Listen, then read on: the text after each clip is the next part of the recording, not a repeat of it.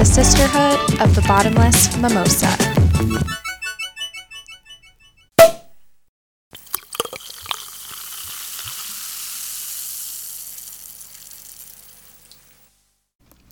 Hey, everybody, welcome back to the Sisterhood of the Bottomless Mimosa, episode 38. And it's officially been two full years since I started the long journey of creating a podcast with zero experience. So, very excited about that. And also excited to welcome our next guest host. Her name is Andee.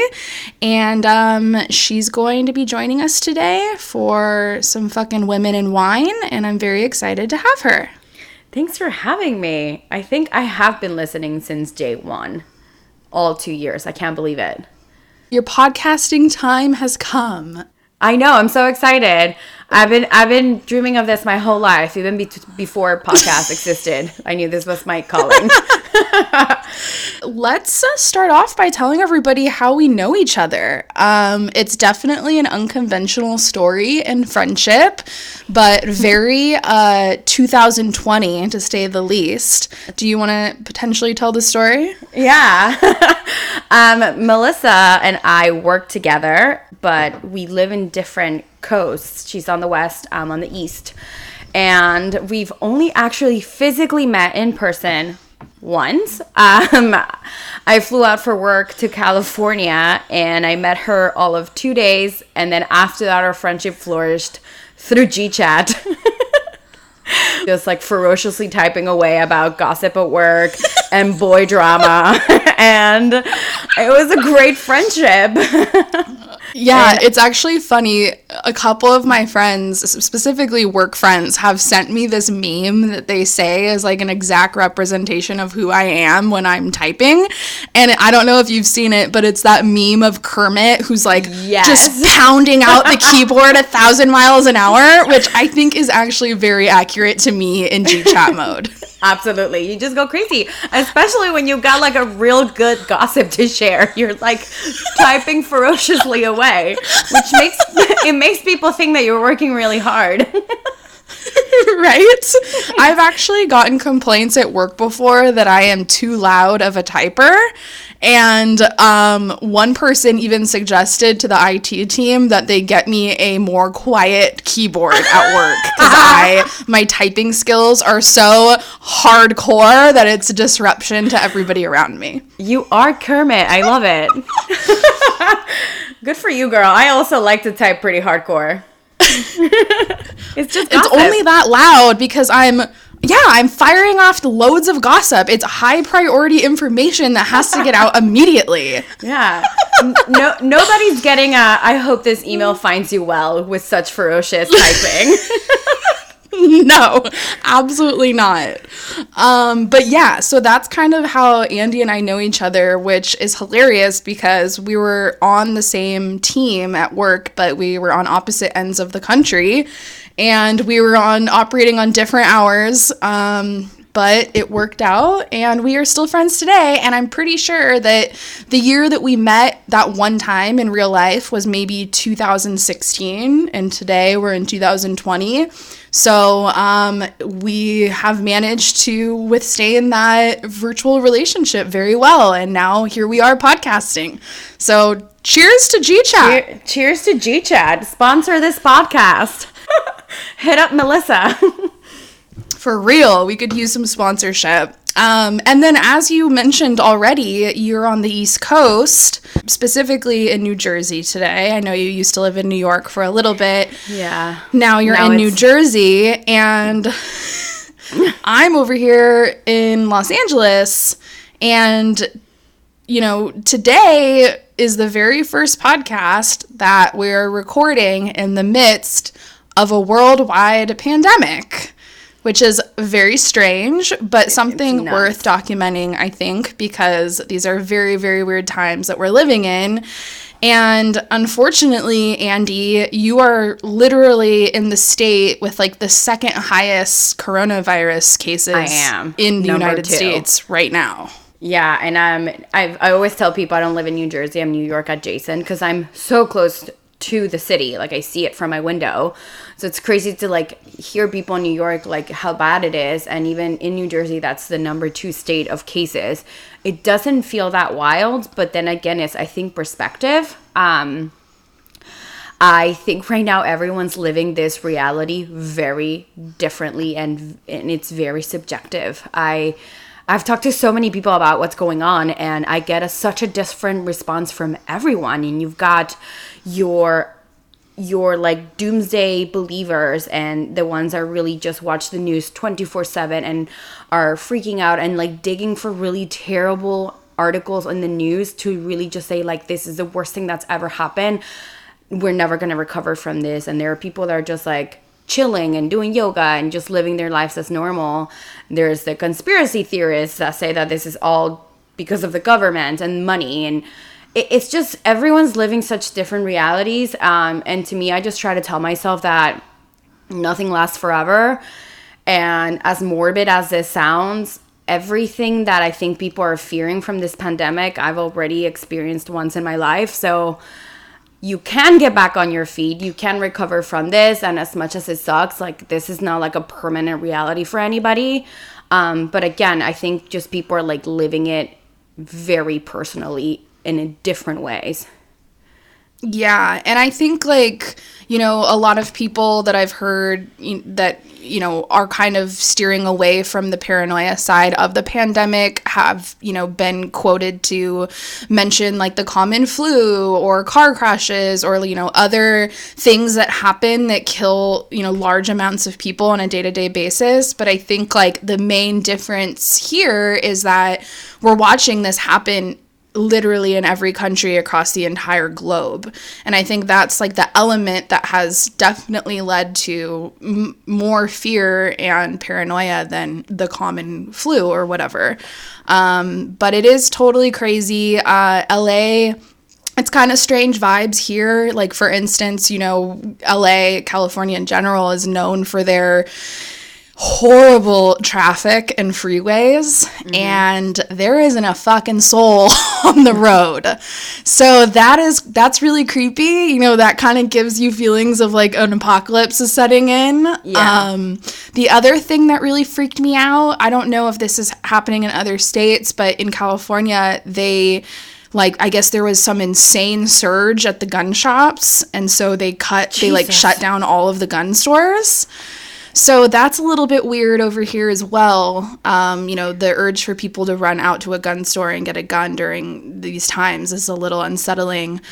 I don't know, times are weird. I'm not used to working from home every single day, especially like, you know, not even having the opportunity to get out and have a different environment. So it's kind of weird over here. I, again, like it just it's very much perspective because to me it's like, oh, people are like, how are you in Jersey? I'm like, I'm fine. But again, I'm not really it's not that I'm turning a blind eye, but I'm not like connected to the news just because like I know how, what it would do to my anxiety and I feel like I need to remain healthy and sleep well during all of this. So I try not to really connect myself to like these like doomsday news. Um, I'm sure like the gun shops probably went through the same, but I wouldn't even know where a gun shop is here. Um, and I think it's all the people that have been watching Zombieland and The Purge that are lining up because people love to just make themselves scared. Right? It's insane. They lo- they love the feel of panic. When this when the pandemic started, the trending movies on Netflix were like pandemic, contagion, like all these really horrible disease movies. I'm like, what are you guys doing to yourselves? You're living it. Why are you watching a Hollywood movie on it? Like, well, watch Tiger King. How fucked up How, how fucked up is that even for Netflix to even be putting those on like that front page of Oh, they're so hey, smart. Watch this, they're, it's trending. It's like They're so smart. They're like, you scared? Watch this.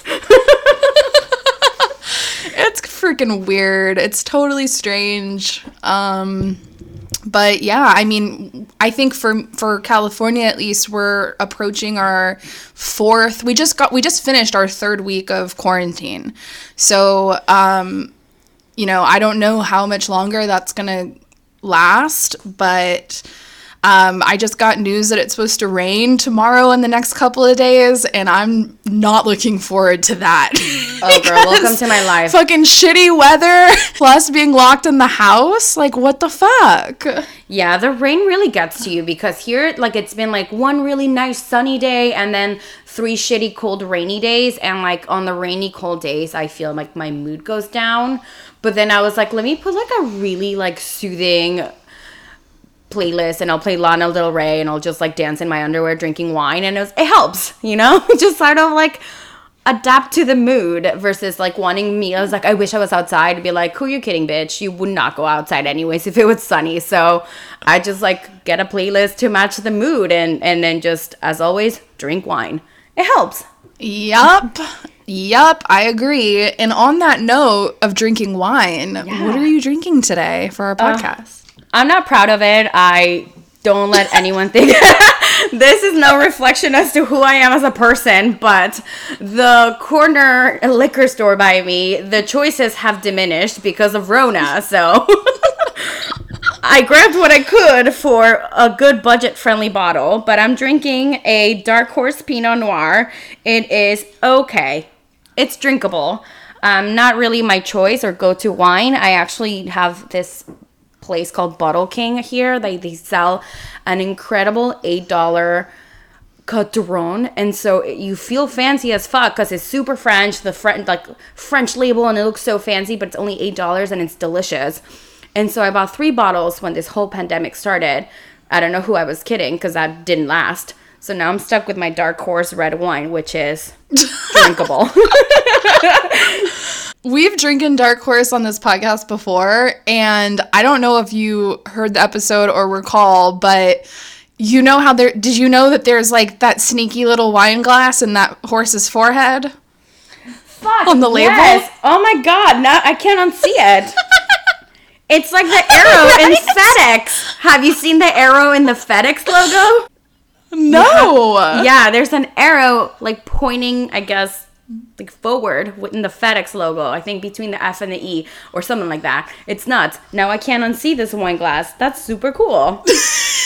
I know. And I, I don't remember when we figured that out, if it was during the recording or if somebody like wrote in afterwards and told us. But once I looked at it, I was like, how have I never seen that wine glass before? Like that's like it's nuts how your eyes can just like, you know, it's like an illusion almost. Like you can't see what's literally staring you directly in the forehead. It's completely crazy to me. That's insane. I almost wish I was stoned when you told me this. that would have been like a whoa moment.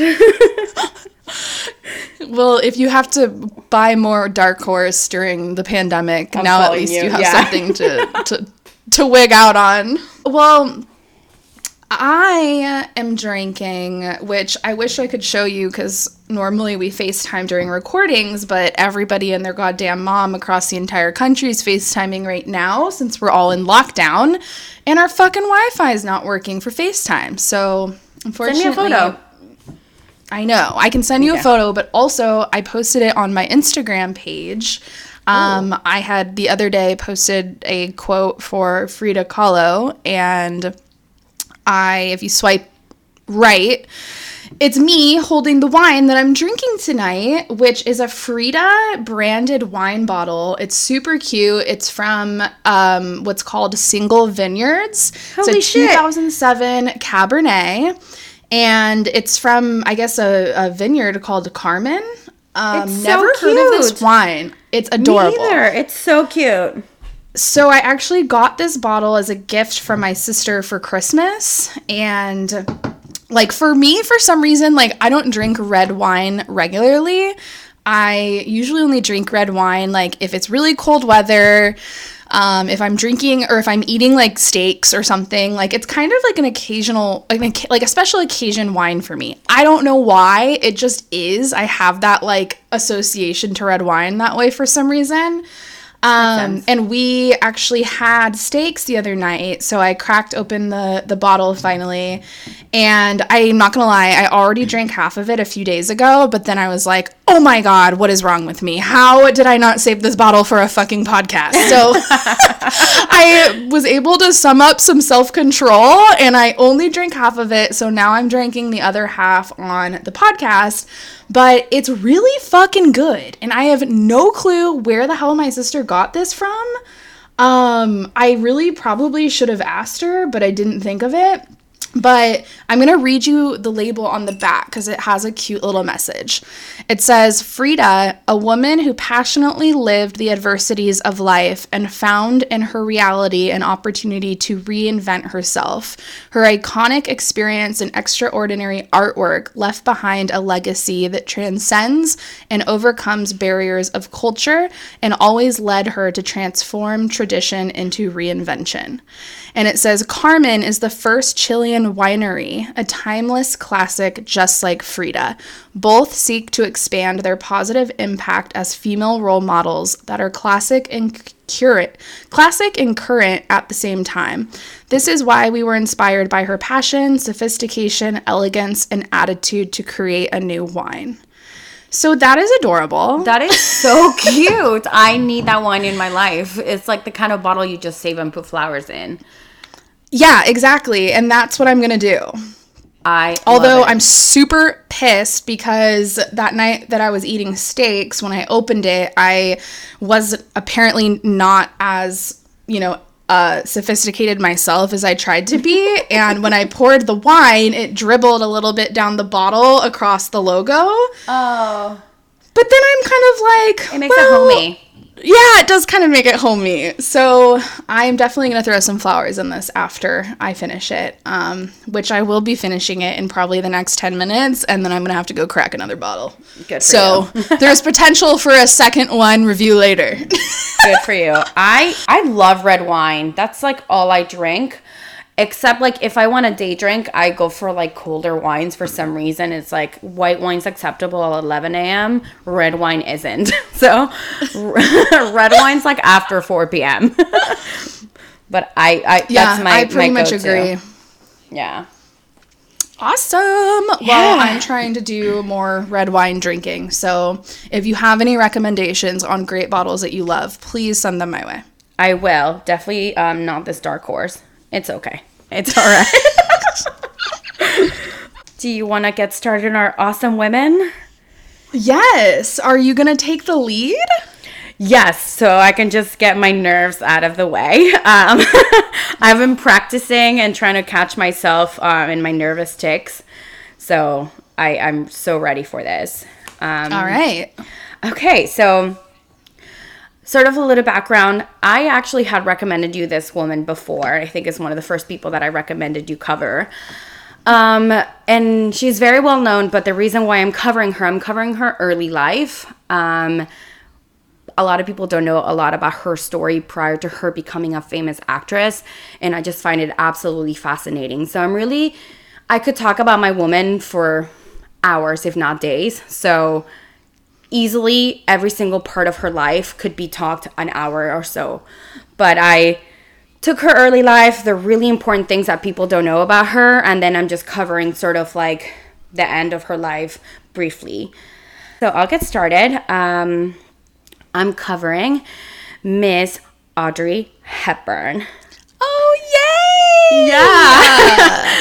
I'm Fuck yes. Yes, I absolutely adore her. I read her biography, Enchantment, such a long time ago, but it adds up. It's very impactful. So I just wanted to talk about her because I already knew so much about her, but I, and like the the part of her life that's really impressive to me, people don't know. So I will get started.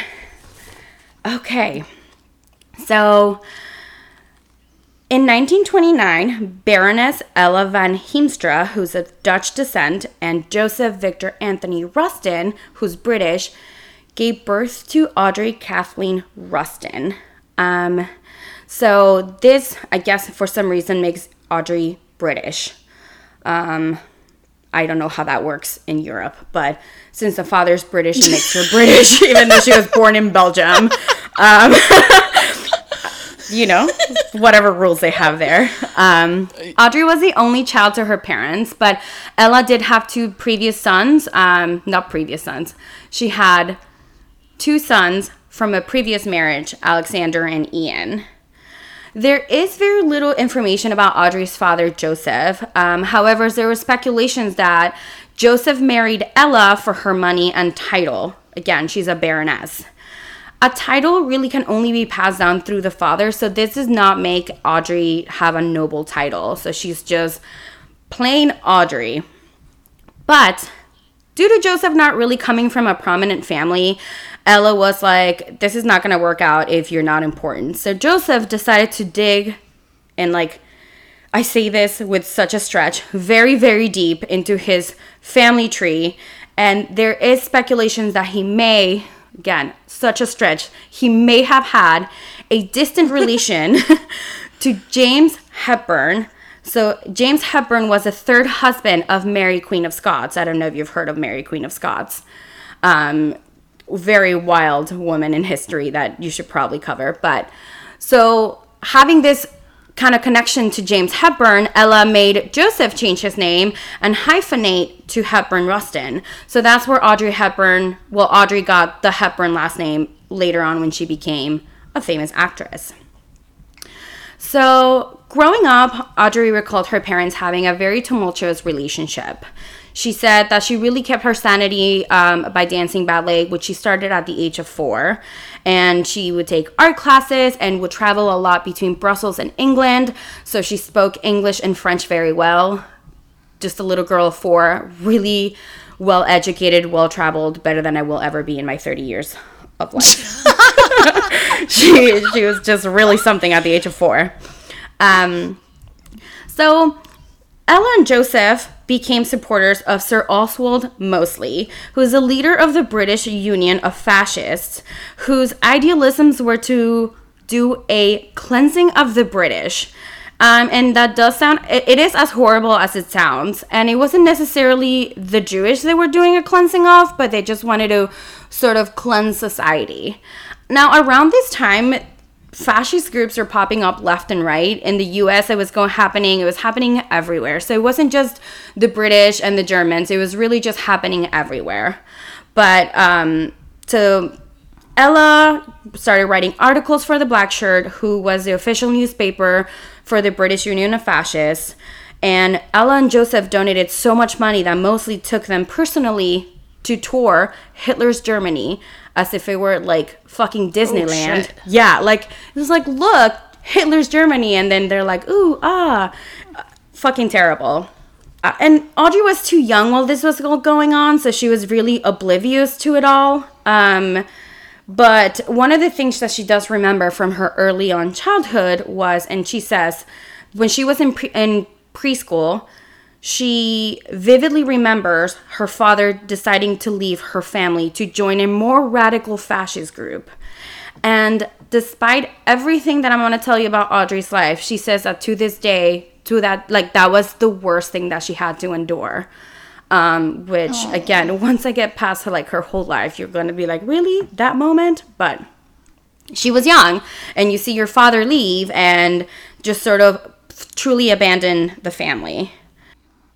Yeah, that's really fucked up. It's really fucked up. You know, you're such a little girl, and then you're like really not even understand. You don't even know what a fascist group is, and your dad leaves you Right? for not even another family, a fascist group. what? Yeah.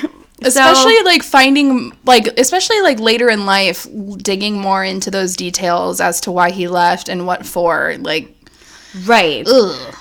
Right. It's so crazy. And actually, due to Joseph's ties and supports to such radical fascist groups, he was tried in England and sent to jail for the duration of World War II. So that's the last we hear Oh. from Joseph in this storyline that I'm telling. Yeah. he gone. So, yeah. That's how radical he ended up being. He was put in jail. So Audrey really grew up without a father this entire time. Um, Audrey's parents did decide to legally divorce in 1935, and in the settlement, they had agreed to keep Audrey in England in a boarding school. Um, so instead of them being like, oh, we'll do, you know, summers here, etc., back and forth between Belgium and England, they decided to just drop her off in a fucking boarding school. Um, so that was sort of the first radical change, aside from her father leaving, that Audrey had to endure in her young life. Um, so she up and went to a boarding school in England.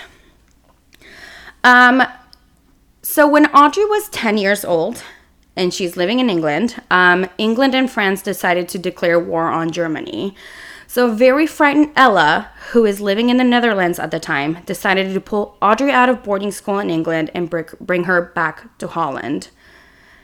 In hindsight, this is a terrible idea, but how could she know? How could she know that keeping Audrey in England would have been a much better situation than bringing her back to the Netherlands? Again, yeah.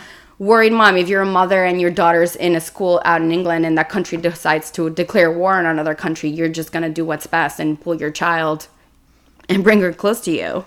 Yep. So Audrey's 10 years old when this happens. So she gets put on a plane. Um, it's the last planes out of England, and she makes it to Arnhem. So once again, she needs to start a new school. It's taught in Dutch, so she needs to learn Dutch.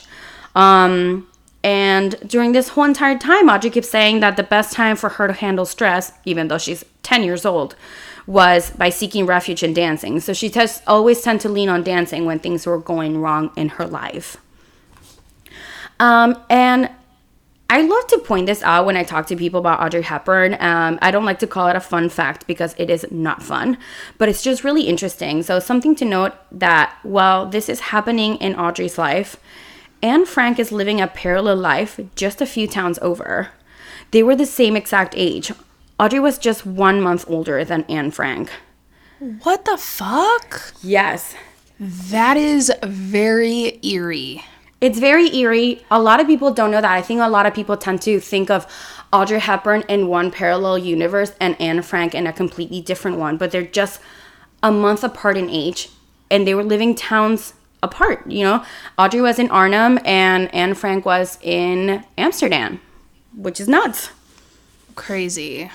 It's so crazy. So, while all things to be going fine for Audrey and her family, in 1940 there was a German bombing raid in Rotterdam. This came to be known as the Rotterdam Blitz, which resulted in 844 civilian deaths. All Audrey could remember hearing was German soldiers marching through her town, but civilians were not allowed to look or peek through their windows or they'd be shot. So, this is when like tensions really starting to rise, not not chill mm-hmm. at all. Um, so this is really the point where Audrey's life takes a huge turn. Her older brother Alexander had to go into hiding because he had fought with the Dutch army against the Germans, and if he were caught, he would have been killed. So he goes into hiding. No, nobody knew where he went. It was absolute top secret. Audrey's mother, Ella, had no idea where her son went to hide. Audrey had no idea where her older brother went to hide. Fully vanished. Audrey's home also, wow. which was, yeah, which was owned by her grandfather, was seized by German soldiers. So they had to move to a really small apartment. So they went from sort of having this really great life. They had Dutch nobility. You know, she's a bar. Uh, Ella is a baroness. They now are living in a small apartment with, you know, under German law. And so this was really a big turn for all of them. Since Audrey was not Jewish, um, she was able to continue living her life as normal. However, given that her name was English and sounded different, Ella wanted Audrey to change her name um, from Audrey to Etta. And so she changed it to Etta van Heemstra for the time being to protect Audrey. And also, back in the day, IDs were handwritten, and Ella had an extra ID, and she said, Well, if worse comes to worse, we can change Ella to Etta, and she, Audrey can use my ID if need be. Again, just trying to think quick on your feet.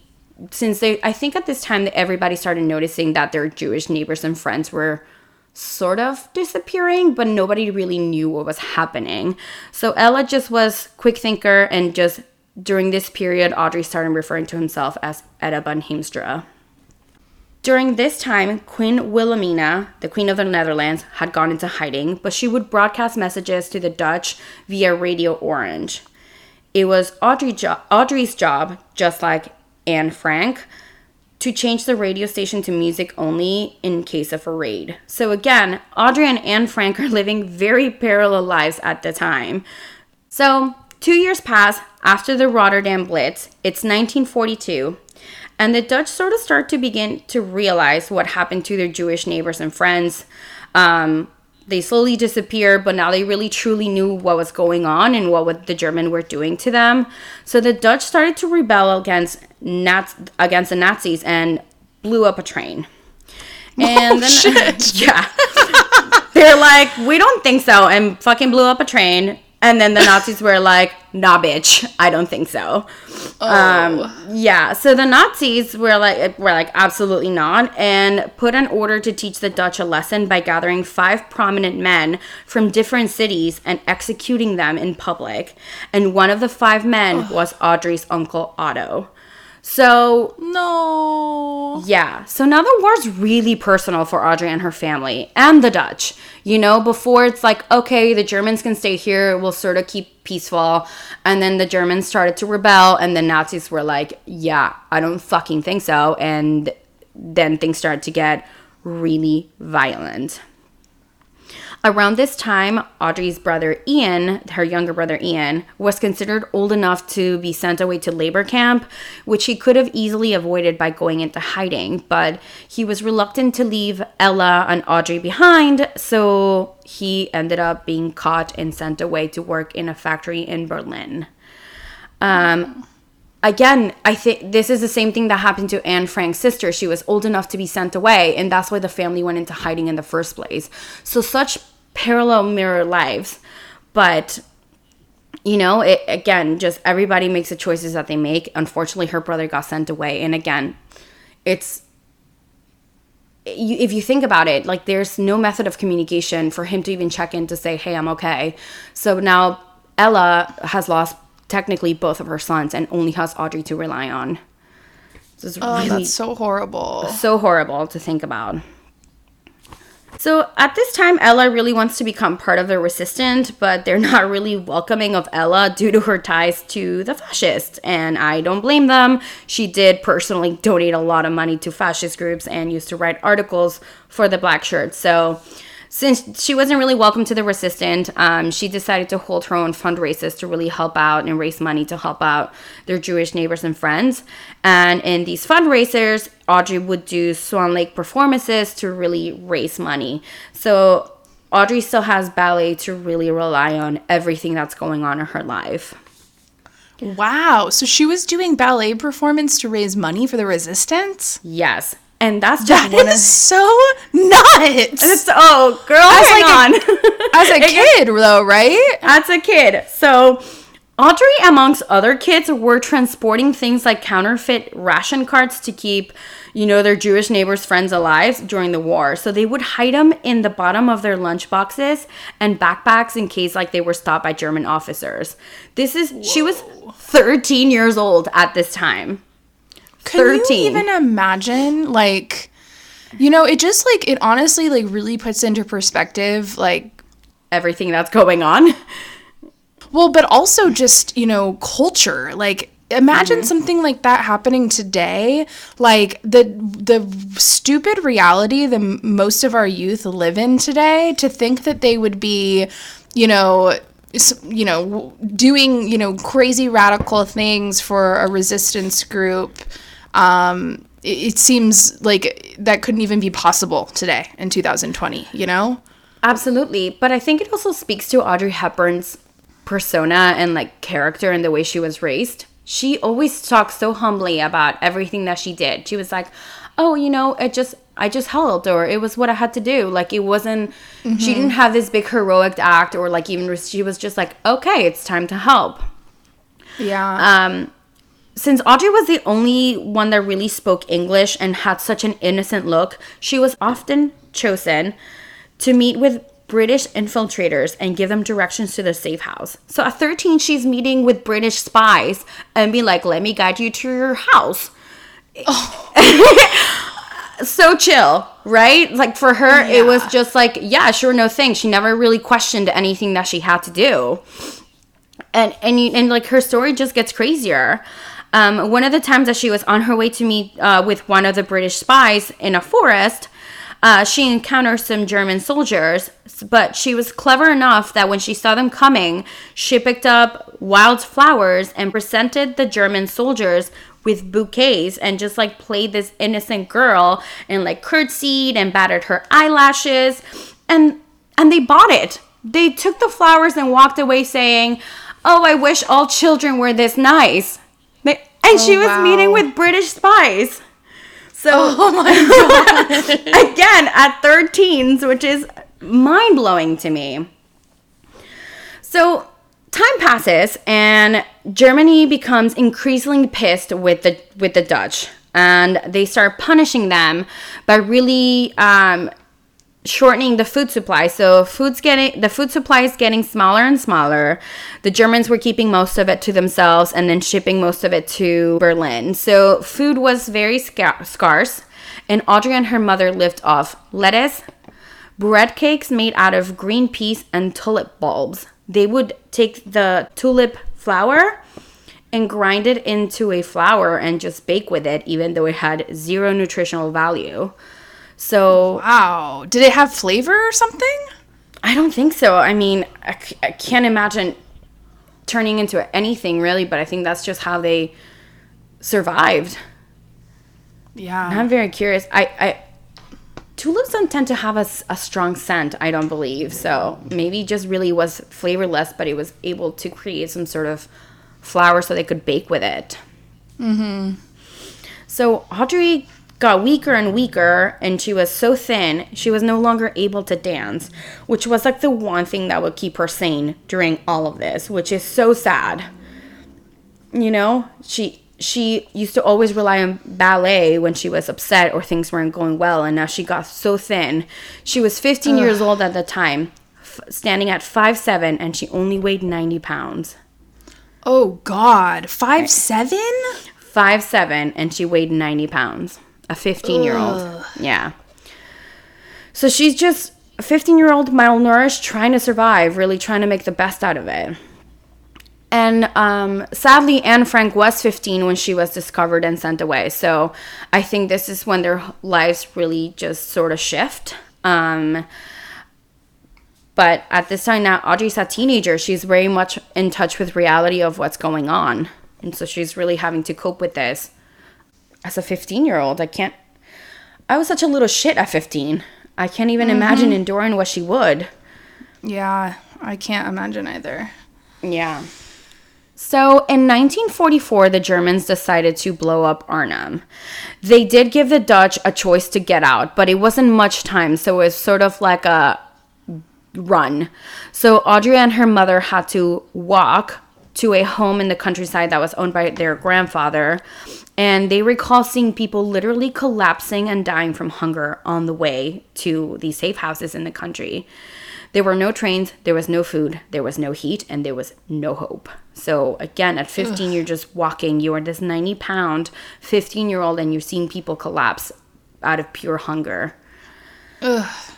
Yeah. Um, Well, also the fear of like wondering if you or your family members are next.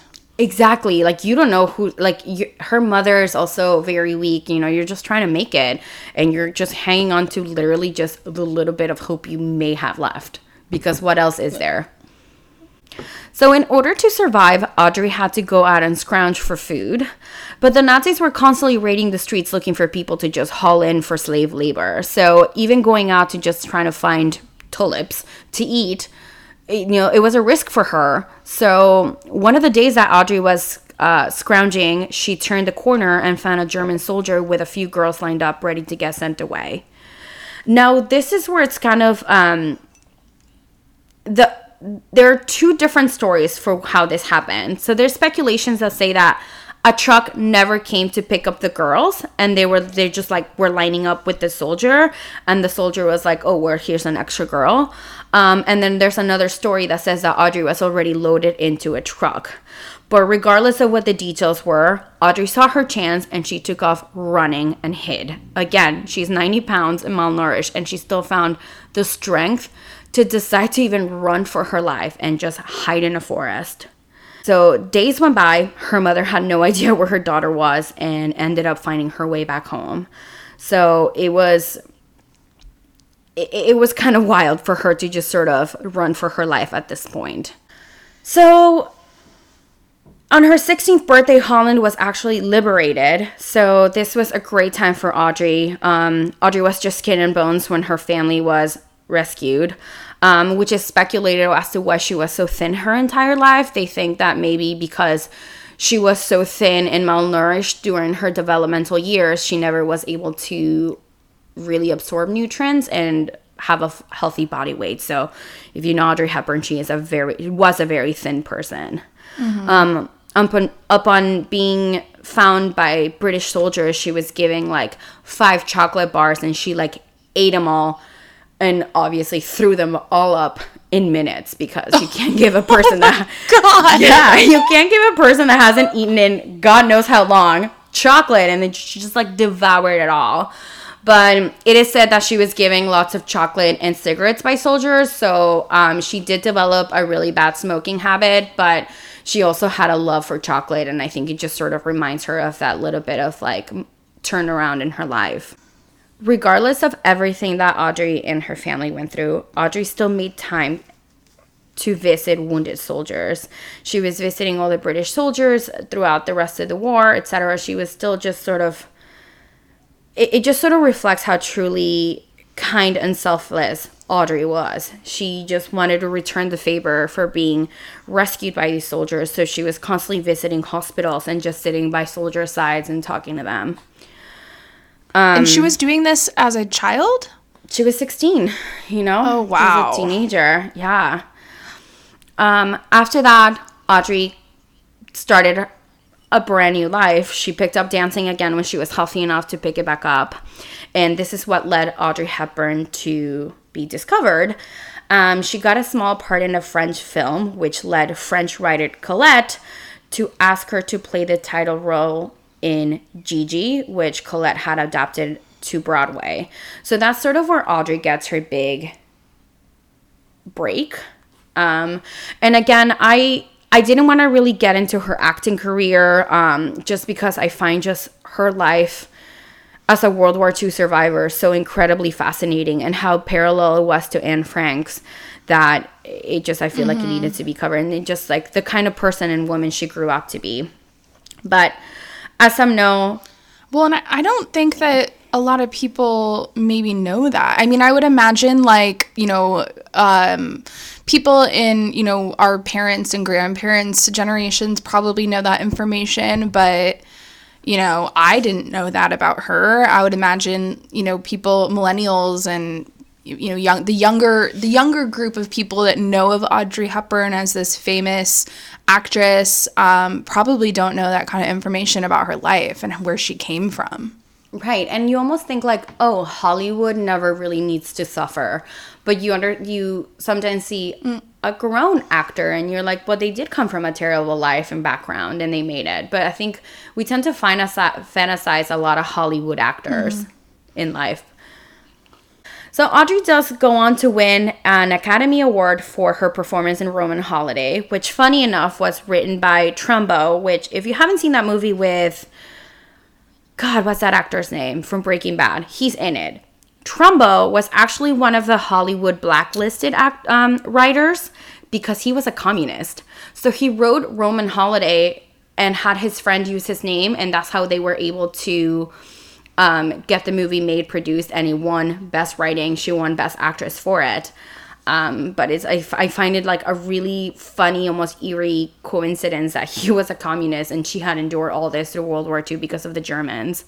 So she did win, right? just what is the irony in that? It's so ironic, but at this point, you know, again, Audrey, super humble. If you see like her video on YouTube wi- winning the award, she's just like, "Thank you very much." She was very soft spoken and so so thin, and I think Audrey, every single time she gets interviewed, when got interviewed in anything that she did, she was always so humble. She was always saying like, "I don't even know how I became a big actress," or "I don't even know how I became a fashion icon." Icon because she did become a fashion icon by mistake um, she got sent to Givenchy's studio, and he thought he was expecting Miss Hepburn, aka Katharine Hepburn, and it wasn't. It was her, but he ended up falling in love with Audrey's style and persona, and be- Audrey became Givenchy's muse. So again, Oh wow. almost by mistake, she's just sort of living this innocent life, and then things just get presented to her. Um, and she always took everything like so humble. Um, Some of the other performances that Audrey's very well known for is Breakfast at Tiffany's, Sabrina, which is one of my personal favorites, My Fair Lady, and then Funny Face, which is awful, god awful. Um, and but I've seen it twice just to remind myself that it is awful. Um, she, it's a musical. the The male character, male lead character, is just so much older than her. It's just, it's just a god awful movie. But it just, um, Sabrina is one of my favorites, and I always like to watch it on my birthday. It's black and white. It's absolutely stunning. I just, and her outfits are just gorgeous. So, highly recommend Sabrina. Don't watch Funny Face.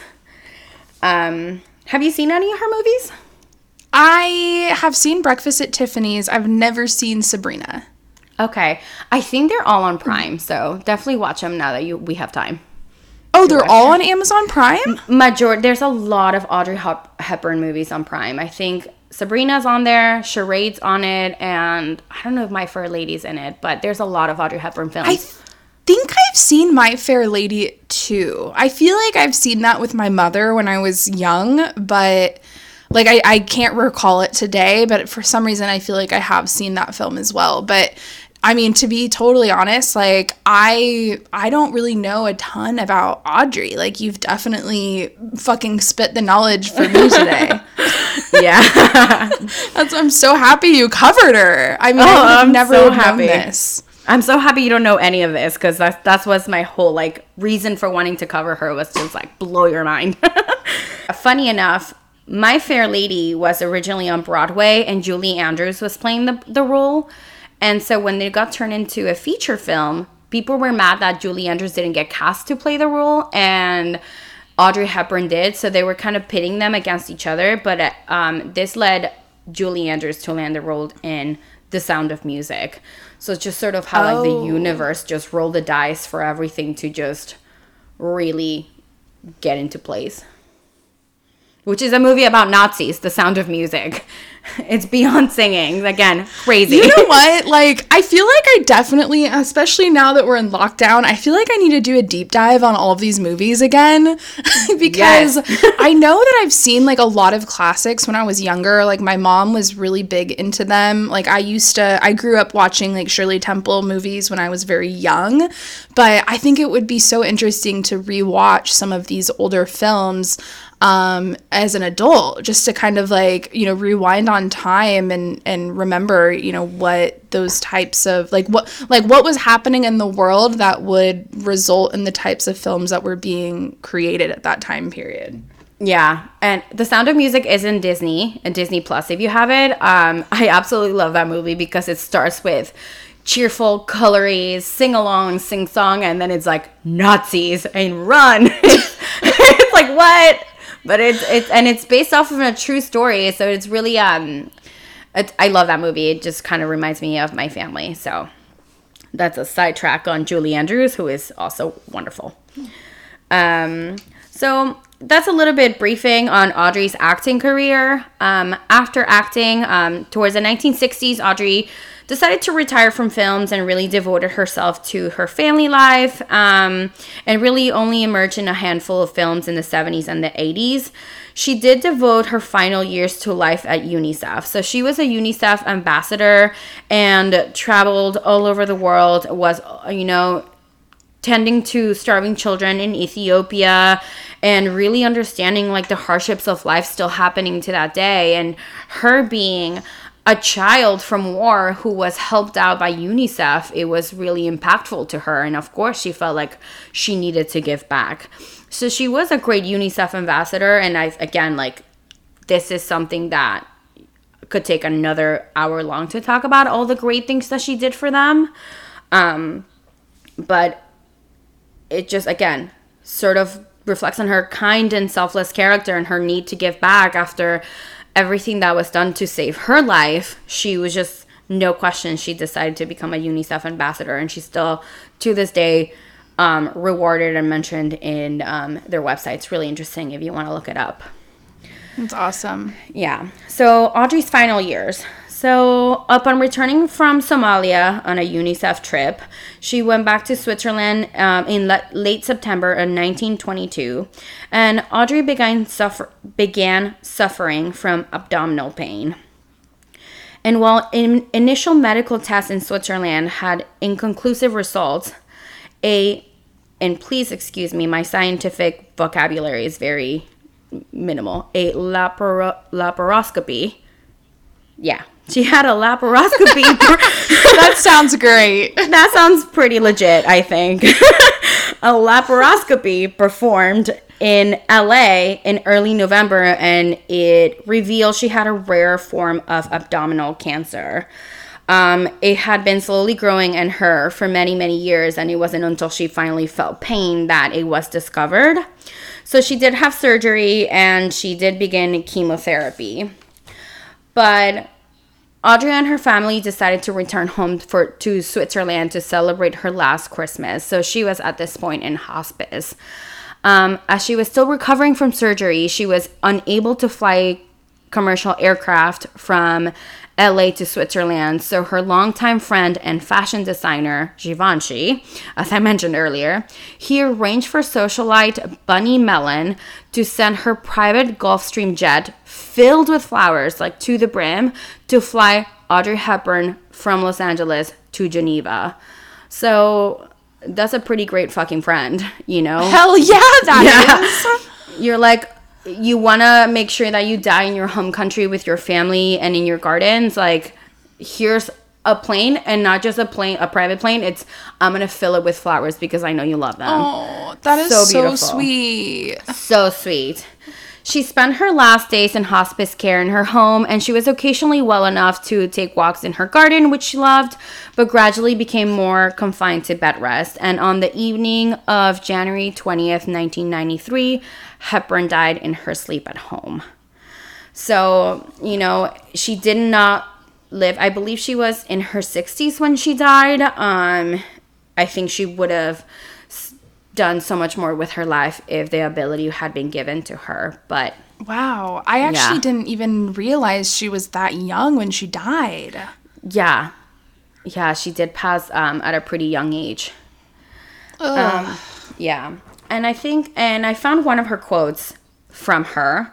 Um, and I think it's very fitting with everything that's going on today. And actually, when I was doing research on her life and just really gathering my notes, I don't want to say it was coming for me, but for me, just typing down everything that she went through and like putting us to what's going on today with the pandemic, I'm like, God, we're lucky. We're lucky that the most that we have to do is just stay home and watch TV. Like, right?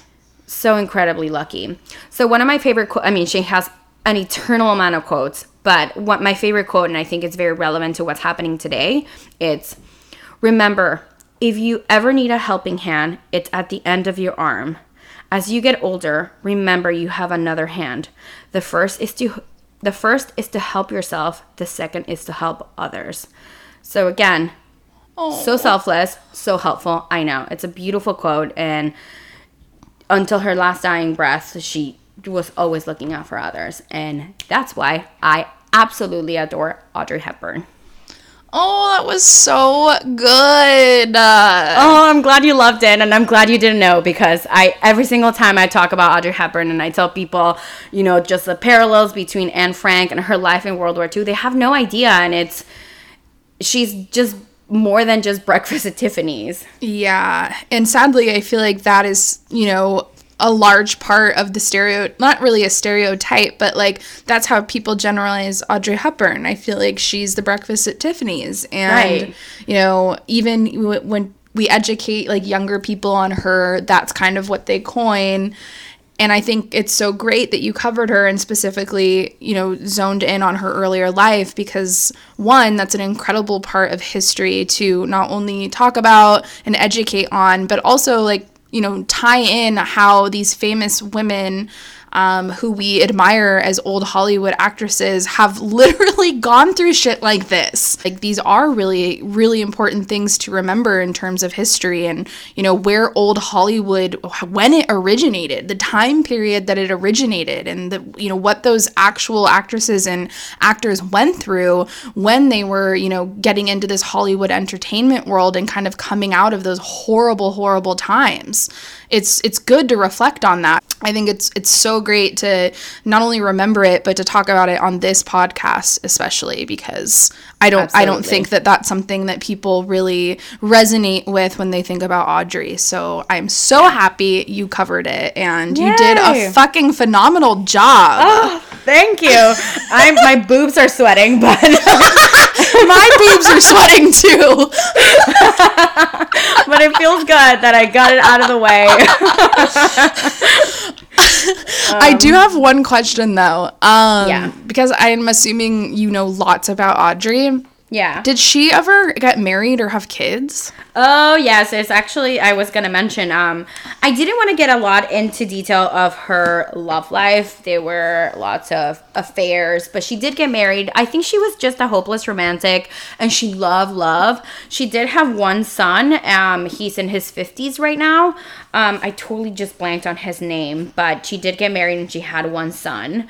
Um, I believe it's Luca Dotti. It's very Italian, but she did have lots of love affairs. Um, and and she, you know, some of them were with fellow actors, some producers, and directors. But again, like I said, I can spend hours talking in detail yeah. about her acting life from getting discovered to acting to her influence in fashion because she's also a major influence in fashion to all her love affairs and family life yeah. everything about her.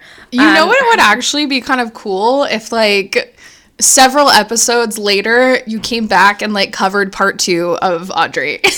I'm ready, girl. Say when. I'm ready. I've I've I got my notes ready to go. I highly recommend reading Enchantment. Um, it's a biography that I read and it's by Donald Spoto. I think that's what it's called. Um, and it's very, it's not like a super heavy novel, but it has great quotes from her, and it really is divided in from early life, acting career, including her love life, and then her life after acting and her dedication to UNICEF. So it's a great, and it has photos. So it's a, it's a beautiful book if you're interested. Or I can just come back and talk more. Right? About her. you should. Okay, yeah. I have a couple other points to make just because okay. I always get really excited when these things happen. But one, the first thing I'm going to mention is I'm so happy you covered her, especially this part of her life, because since I've been in quarantine, I have been binge watching a show called Man in the High Castle. Have you heard of Ooh, it? I have heard of it, and I've I've heard it's fantastic. So it's an, an Amazon Prime series, and it's very interesting because it covers. It's basically a you know a fictional story about what the United States would have become had like I guess Japan and Germany like won the war. Right. And so the story is basically about the United States being split in half where the west is taken over by Japan and the right is taking or the east is taken over by Germany. And then there's this entire resistance group and this neutral zone in the middle between like Colorado and Wyoming and Montana in that area.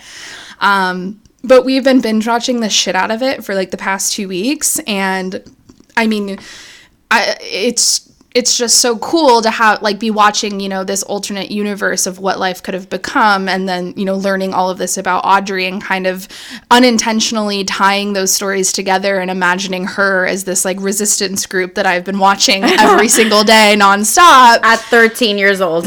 Yeah. Um, so that is kind of just interesting you know just a coincidence and where what i've been doing over the past couple of weeks and how that ties into the woman you selected.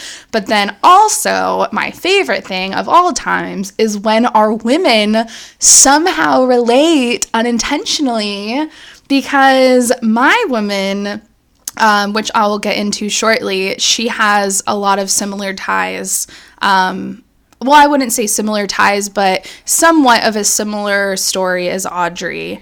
Oh, I'm um, excited. A tad different, but you'll you'll hear how they kind of line up, and I just love when those those coincidences happen because you know every episode we don't know who the other person's going to be covering, and I just fucking love when they somehow either have like crossed paths in life or had a similar background or you know ended up down the same adult life path. So that's very cool because I'm very Yeah. excited about that. I went actually was taking notes and I was like I was like it would be so wild. I would lose I would have fallen off my chair if you would have covered Anne Frank in this episode. right? I think I would have absolutely lost my shit. I was like, no way.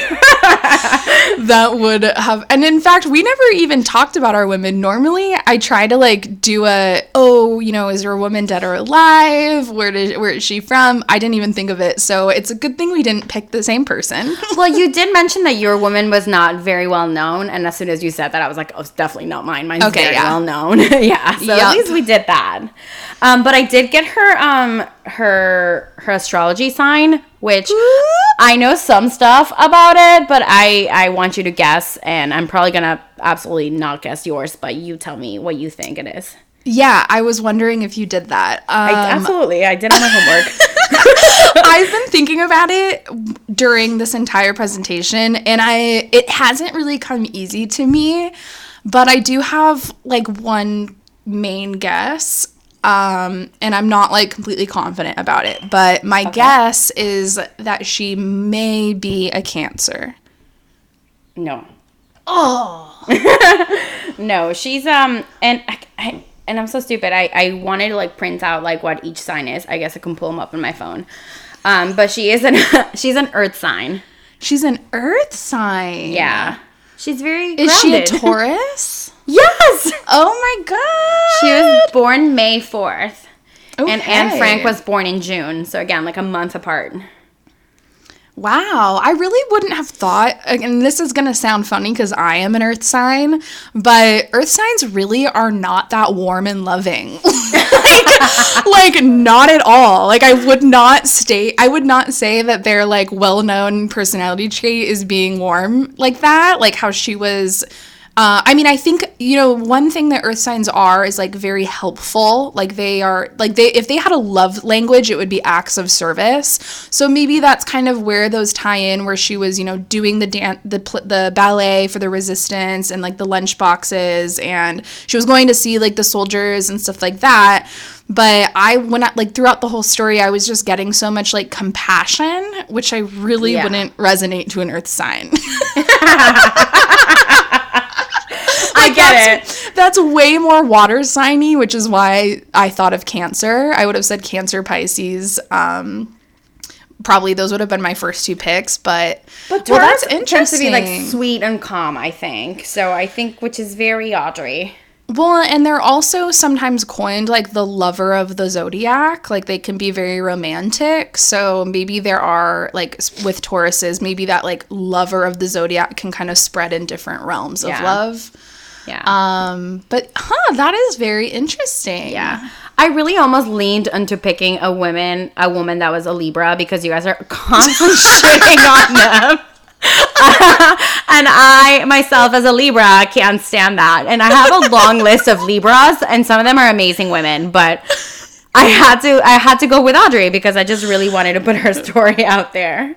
Well, luckily, um, the opportunity to guest host is pretty much endless at this point. So I love it. you I'm down. come I'll, I'll buy my own microphone. Fuck it. Literally present Libras for the rest of your life. You got it. oh my god, that was so good. Thank you so much for covering her. It was fucking awesome. Oh, I You did loved great it. job. I loved it. Sweaty boobs and all this was amazing. Dude, mine, I've been like, that's what I'm saying. If we were literally video chatting, I have like, I'm literally airing out my tits as we speak. Too. Just like keep like putting my t-shirt underneath them. I was like, Jesus, it's hot in here. Well, I think it's a combination between drinking wine, like getting worked up about like your woman's story. yes. And probably also just presenting in a microphone Nerves. recording in general. Yes. and fourth, just having large knockers. yes, that too. Amen. Can't forget that one. Okay, well, I'm gonna do a quick pee break and a wine refill. Okay, great. I'm And gonna open my window because I'm sweating so much. And then we'll, um, you can't see me, but I'm just gonna run upstairs really quick. I'll be back in like Okay. three minutes or something. Sounds good. Okay, I poured the world's largest glass of wine, and it is so bad, but I'm Oh no. anyway. All right. Okay, I am gonna get started. So, like I had already uh, hinted to you earlier, my I was like I wanted to cover this woman for a while now, but I was unsure if I should because she's actually very young and young people don't have very long life stories to tell. So, I was like, well, I'm going to do some research and see if I can like come up with enough content to actually present her on a podcast and not have it be like 4 minutes long. And so luckily I was I was able to dig between like YouTube videos, articles, interviews and I I could come up with enough content. So I am very excited. I don't know if you know of her. I think you might, but um, I'm very excited to present my woman, especially if most of the listeners have never heard of her before, because um, she's definitely new in the social world today. Um, but I think she's going to be a very, very, very huge name as she continues to blossom in her life. Um, and she's doing incredible things, and I'm excited to see what more comes out of her. Cool. So her name is Halima Aden. It might be Auden. huh. And uh, she is, I, I don't totally know how to pronounce her last name. I feel like an asshole. I honestly YouTubed, like, how do you pronounce this last name? And you know, like, people say it out loud. yeah. I do that all the time. and I even looked up two interviews to see like how people presented her, and it they had said her na- last name different ways, but it's spelled A D E N. So I think it's Halima Aden. I feel like she might pronounce it Aden. She might. Um, but she is the first woman to wear a hijab in the Miss Minnesota USA pageant, who later went on to sign with IMG IMG Models. And she's currently today proving that there is a place for modest Muslim women in the fashion industry. Cool. I've never heard from her uh, about her. I'm very excited. You well, yes. So she's super young and she's kind of like up and coming right now. Um, but she is booming and um, she's definitely paving new waves in the not only modeling world but like runway fashion world as well. But the reason why I thought it was really interesting is because she has an interesting upbringing in childhood, as does Audrey. And they also have both pursued some of the same interests later in their life, um, which I will tell you about now. So, she was born in 1997 in the Kakuma refugee camp in Kenya. Her mother arrived at the refugee camp in 1994 after she fled the Somali Civil War, where her father was assumed to have died as he'd gone missing while he was fighting in the war. So, although Halima was born in Kenya, she's actually Somalian, and she grew up speaking both Somali and Swahili. So, the term Kakuma, which was the refugee camp that she was raised and born in, translates from Swahili as middle of nowhere, which is Oh. kind of true. it's in the middle of nowhere in Kenya. Yeah. Um, and it's much more like a full blown city than it is a temporary like settlement for refugees. So it was established by the UN in 1992, and at that time it had 70,000 people as a capacity. But as of today, it's since expanded and ballooned, and it can now hold up to 192,000 registered refugees and asylum seekers, which the majority of these people don't ever actually end up resettling outside of the refugee camp. Um, it turns out that people are actually pretty happy there. So, Halima's house, when growing up at the camp, was made of mud, sticks, and scraps, and pretty much anything that her mother could find to build a home. It would be a pretty normal uh, day for her to go to nursery school and return in the afternoon to her entire home washed away. Um, however, the community that she lived with at the camp would come together and always help to rebuild homes.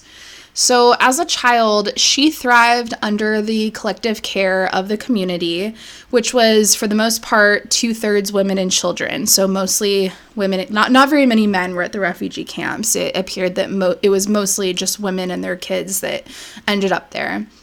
And she recalls from her childhood being very, um, well, she recalls her childhood in general being joyful and it was an extremely supportive environment because there were literally like no walls that were keeping you apart from your neighbors. It was just like a huge, you know, neighborhood of people kind of all mixed and matched and helping each other out and helping each other survive for the most part.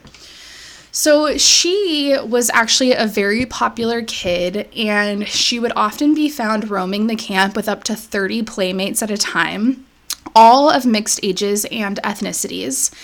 And as an adult, Halima recognizes that the positive stories that she tells of her childhood don't necessarily line up with the stereotypes that people sort of place on like what they would consider to be a tragic refugee lifestyle and um, she credits kind of this like positive upbringing due to the fact that her mother worked very very hard to shield her from like any of the hardship that was existing within the refugee camp. So her mother was very protective of her. You know if shit was hitting the fan she did a really good job of sort of shielding her from those um, things that were happening. So you know to halima's perspective like life was pretty good there because she was never exposed to any of the bad shit that was happening if it was happening. Um, at around seven years old, her and her mother were able to leave the Kakuma camp and they were relocated, um, I believe, by the government to a poverty stricken, crime filled neighborhood in St. Louis, Missouri. Jesus. what? How? How does someone go from Kenya to St. Louis? Like, who makes a call? I'm pretty sure that I, I have a feeling that, like, when you're at a refugee camp and you are looking to get out to the United States, it's you just take you it. get placed somewhere, and it's one of those things where it's like, all right, here's it's happening tomorrow. Pack up your things, like you're out. So interesting that's where they ended up. And obviously, as no surprise, their new home and community came as a complete shock to her and her mother, who were not exactly expecting that to be, well, they weren't exactly expecting St. Louis, Missouri, their new neighborhood, to be worse than the like nurturing refugee camp that they'd come from. That's a like, mouthful that you just said. right? Well, and like she has definitely discussed this before in interviews where people, you know, they say to her, like, oh, wow, Halima, like you were born in a refugee camp in Kenya. And like she's like, yeah, it was, you know, it was great. Like in terms of refugee camps, like my experience, I don't recall it being horrible. Like my neighbors were loving, my friends were loving, we supported each other, we had a great community. And then I was shipped off to St. Louis, Missouri, and it was a fucking shithole. Like, oh you know? God, that's nuts yeah so she's definitely as an adult like definite like coined the fact that you know lots of stereotypes can be put on what you know people would consider a refugee camp would be like but for somebody who grew up in one and experienced it like she does not have those same negative stereotypes that you know other people have placed on it for whatever reason. And so ironically she even coins this new neighborhood in, in Missouri as the first time in her life that she's ever felt isolated. It was the first time in her life she'd ever heard gunshots. And it was the first time in her life she'd actually wished that her house would have been washed away. oh my God. Yeah. And so uh, sadly, in an interview where she's talking about this, she goes on to say, quote, but did I have fear of malaria? No. So, in a way, it was like trading one obstacle for another. which is pretty heavy. How old was she when she got to Missouri? Uh, I think seven. Okay. Yeah. So, you know, while, you know, life in the refugee camp was more positive, they did, of course, have those health concerns of being in the middle of, you know, Kenya that unfortunately that, that country experiences. So, Eventually, her mother decided to relocate their family to St. Cloud, Minnesota, where they were lucky enough to find a community that was much more similar than the one that they had left from the camp. So, when they first arrived, they were very heavily reliant on the community and um, were living off food stamps. And they also, for six months, had to end up living in a women's shelter while they were there. Um, but her mom, you know, made friends with lots of people in the area who were very kind, and they relied on their neighbors to drive them to and from the grocery stores, especially during the brutal Minnesota winters where I'm pretty sure temperatures drop to like the negatives. Um, yeah. So, yeah, so they were very lucky to have people that were supportive of them um, in Minnesota, you know, of all places, and especially them being Somali uh, and Muslim. So that's very, very, very telling to the area that they ended up in. Yeah. Um, so Halima's uh, Halima's popularity picked back right up in the United States as it was in the refugee camp. And she ended up being voted as the homecoming queen at her high school, which was called Apollo High School in Minnesota. Um, but she does know, regardless of her popularity, that she does recall growing up in the United States, um, having seen and experienced and heard and witnessed a lot of the negative stereotypes of what I guess American people consider Muslim women to be like. And so it really bothered her growing up, and it definitely upset, upset her and affected her and she realized like she didn't want to be represented by the people like the muslim people that were doing bad things and resulting in these negative stereotypes. Like she didn't want those that category of people to reflect on her experience as a muslim woman and so at the same time, she also wasn't seeing anything being done about it. So at this point in her life, when she was a teenager, like she kind of made a decision for herself that she really wanted to make a stand and change the stereotypes around Muslim women. And by doing that, she actually had to become something and, you know, become a positive figure, become a role model so that she could make a stand that fought against those negative stereotypes. So, she ended up looking into the Miss USA organization because she had heard about them and did some research and knew that they were a company that very much celebrated diversity of beauty. And I guess they had been operating at that time for like 65 years or something like that. And so to her, she thought that was like the great place to start to kind of kickstart this this um, campaign of hers to sort of change these negative stereotypes about her religion and her traditions. So, in 2016, at 19 years old, she was currently a freshman in college at St. Cloud State University. She decided to enter the Miss Minnesota USA pageant, and she officially became the first contestant in the pageant to wear a burkini and a hijab and she ended up being a semifinalist. So for her.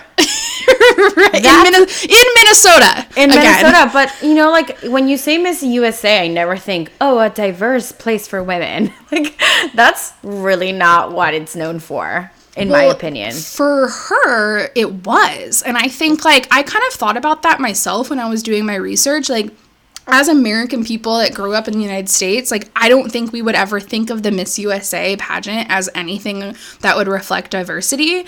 But from somebody who came from Africa in a refugee camp, like they might look at that program in the United States as an opportunity to be the one Somalian girl that gets right. to stand up there and represent her her country.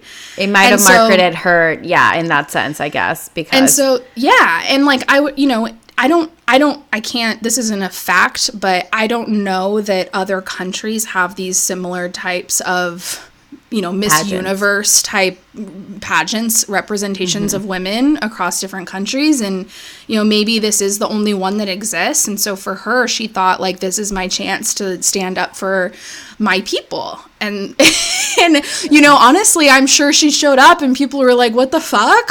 Right. Like i just think like big hair like who is this chick? Because even having like short hair in pageants is like wow so edgy so ballsy. So for her to mm-hmm. even have like a bikini it's wild It is wild. And so that gets to my next point was I thought it at first I didn't even have this in my notes and I was like, hmm, this is probably worth mentioning. Like for anybody that might not know what these two things are that I mentioned, um, a hijab is a which I'm probably saying I think it's a hijab, but um, it's a head covering that's worn in public by Muslim women.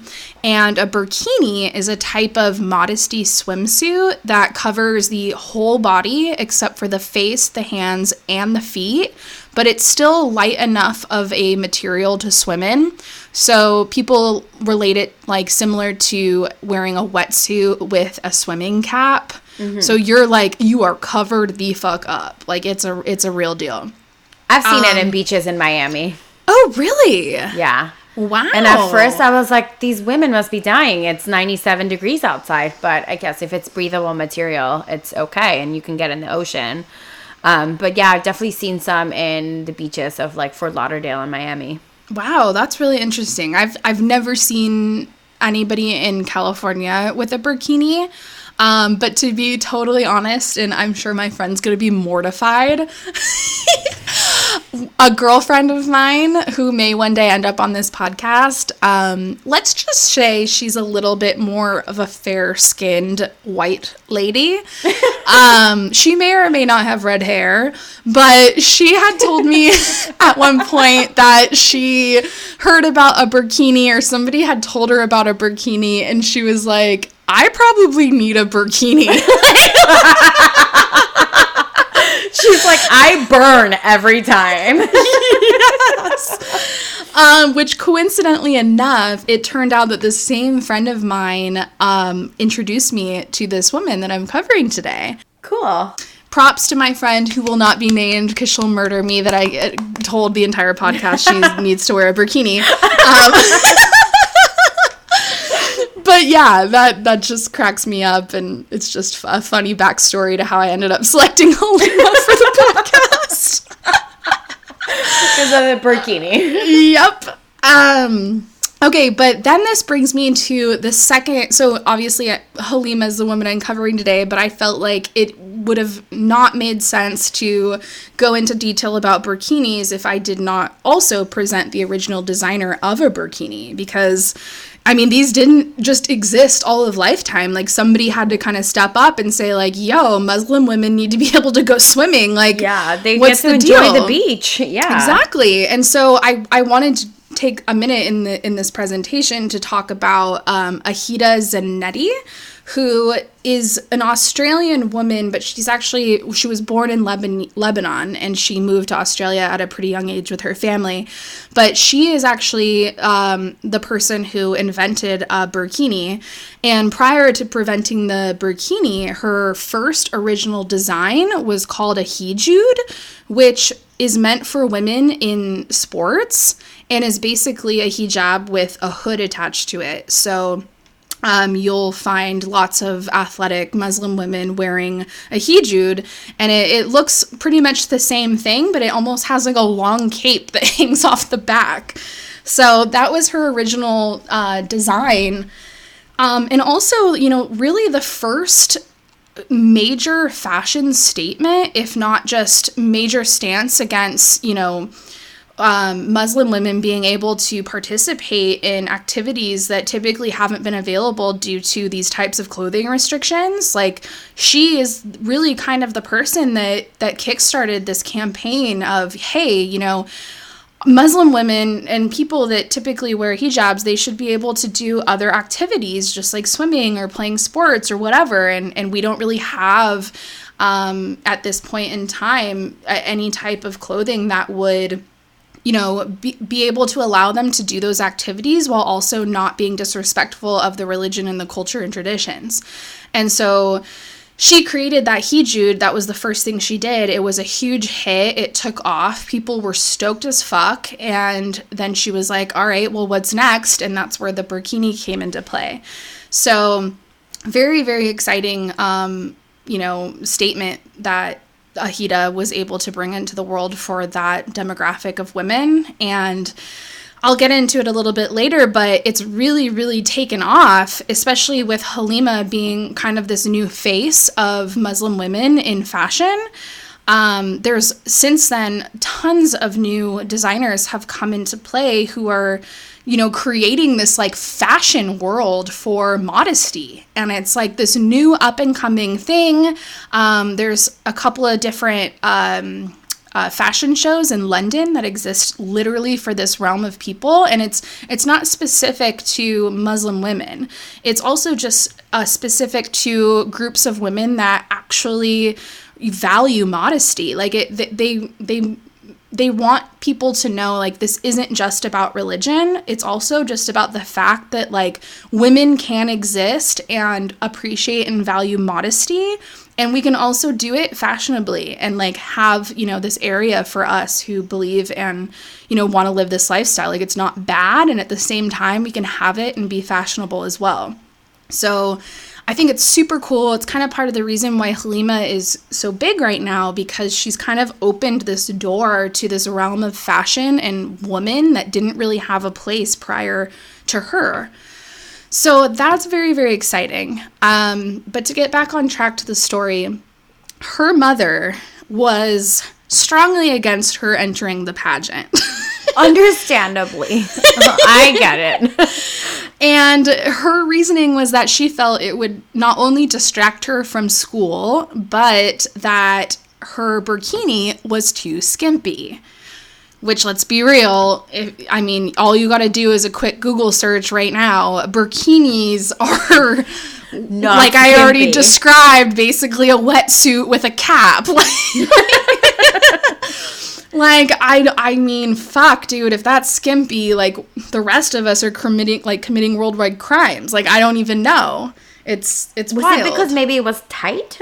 It's not even tight it's not even tight, and like it's they like also a wetsuit with a dress on. Yeah, basically, because it's the wetsuit, and then they'll wrap this like beautiful shawl around it to make right. it like more more pretty. I think so, maybe it was the idea behind it. I mean, I think it's also the fact that literally not a single Muslim woman had done anything like this, and her daughter did. so she was like, probably was like, "Let me come up with an excuse to get her not to do it." Yeah, I think it was definitely very alarming for her mother to, especially think of it like her mother was born and raised Somalia. She literally had to flee a Somalian war. She ended up in a refugee camp where she gave birth to her daughter, and her husband never was seen again after apparently dying in the war, which was never confirmed. He just vanished. Oh, that's terrible. Yeah. So it's like, I mean, and then they get this opportunity to go to the United States, and the first thing her daughter does at 19 years old is perform in a pageant, oh, pageant. where she is in a burkini, which has literally never happened in the entire history of Muslim women. yeah. So her mom's like, uh, yeah, no thanks. She's like, oh, I'm sorry, what? Like, I didn't bring you over here to the United States to be fucking dancing on a stage and, you know, a, a what we consider a bathing suit. yeah, and like a beauty pageant. I mean, even my parents were like, "Nah, you're not doing beauty pageants." I was like, "Come on." yeah, it, it's definitely very radical, and like yeah. I think even in the Muslim world in general, beauty for women isn't something that's highly celebrated or promoted. I mean, considering the tradition being most of their bodies covered and like mm-hmm. you know protected from the the view of the common day people to think that somebody would then enter in a pageant even in those conditions like it, it's a huge statement. It's massive. And like she fucking did it in minnesota at 19 years old. So like I said, her mom wasn't that stoked about it. And she, you know, it wasn't really something that people were happy about. But because of that, like I already mentioned, she ended up a semifinalist in the pageant, and she also received national media attention, which led to her being interviewed by local Minnesota media, to which she told the media or the reporter that the whole reason why she entered the pageant was that she wanted to represent Muslim women and counter the stereotypical image that they were oppressed. And she specifically noted that the hijab is a symbol of Muslim women that they wear on their heads, but she wanted the general public to know that it's her actual choice to wear it, especially being in the United States. You know, she probably doesn't have to wear it while living in the United States. Like, sure, she might get a little backlash from other people in the community that do wear them. But at this point, being in the US, she, she can wear it or she can't wear it. It's up to her. It becomes a choice, and she took Yeah. that choice. And the choice was that she still wants to wear it and she's also going to attend a beauty pageant and she's going to keep doing what she wants to do, regardless of, you know, whether people find it strange or not. And so this this skyrocketed across the US. Like it was everywhere. And within a year, so that happened in 2016. Within the next year in 2017, she was offered a modeling contract with IMG Models, um, which she accepted. It was a three year contract, and she made a note in her contract that her hijab was non negotiable and it would be part of every single shoot she ever did. So I sure I'll sign this modeling contract. I will wear my hijab in every single photo that will ever happen. Good for her. Yeah. Um, so following that, she caught the eye of designer Carine Roitfeld, who flew her to New York to shoot the cover of CR Fashion Book alongside Gigi Hadid, Paris Jackson, and legendary photographer Mario Sorrenti. Holy Um, shit. So she was in an interview talking about this experience, and she cracks up because she says, you know, Mario's direction to her was, give me sexy. to which she recalls basically being like a deer in headlights because she didn't have a single clue as to even what he was talking about. She didn't understand fashion lingo, and she had like never been in like the presence of a photographer in her life. So she was just like, "Dur, like what the Also, fuck?" what is sexy in every in a culture that's so different? You know. Yes. like sexy to Muslim women probably is something completely different or even non-existent. Yeah. So she was, you know, I mean, it couldn't have been a larger culture shock for her. Um, and um, because of this weird, awkward experience, she ended up going home and she prepared for her newfound modeling career by watching every single fucking episode of America's Next Top Model. Yes. Hell yes. Oh my god, I lo- I love that show. Also, like, who didn't? Yes, absolutely. Up until like a cer- like I think like season 14 I was like down with ANTM. Season 14. It took you like 14 years to be over ANTM, right? Listen, the second they brought out the shorties, I was so down. I was like, yeah, my people. yeah. It gave And me hope. also, like, so smart on her. Like, I'm not gonna lie, we were all watching America's Next Top Model, and we were watching those shoots and those instructions and those faces. Like, Uh, yeah, I know how to smile with my eyes. smi- hashtag smiles. nice. So yeah, that was how she studied to become a model after she'd already been signed a model. Is that not cra- crazy Dude, too? Good for her. So That- yeah, that's that's what a life. Yes, good for her. yeah, insane. Um, but without surprise, um, she was largely criticized by members of the Muslim community who saw modeling as what they called haram, um, which means forbidden uh, by Islamic law. Um, she also admitted uh, in an interview that she was actually very scared to put herself out there in the modeling world because she assumed that she would get some type of backlash from the community. However, she didn't know what that would be like or the extent of it. And that even two days before the stupid Miss fucking USA pageant, she considered backing out. Which, like, I mean, that sucks. Like to have those kind of level of nerves of like, oh my god, what is like what is the Muslim world going to say if I if I actually attend this pageant and do well, to which Yeah. she did. I'm so glad she did because I mean, i again, I don't want to stereotype, but from what you know, like if you look at Malala, she got shot for wanting to go to school, so it could be a very radical. You've got your radical believers, and and what she's doing is extremely radical. So i I think it took a lot of courage for her to even just go through with it. Oh, absolutely. And she even told the newspapers at the time, quote, "You don't let being the first to do it stop you." Which boom, bitch. That's right.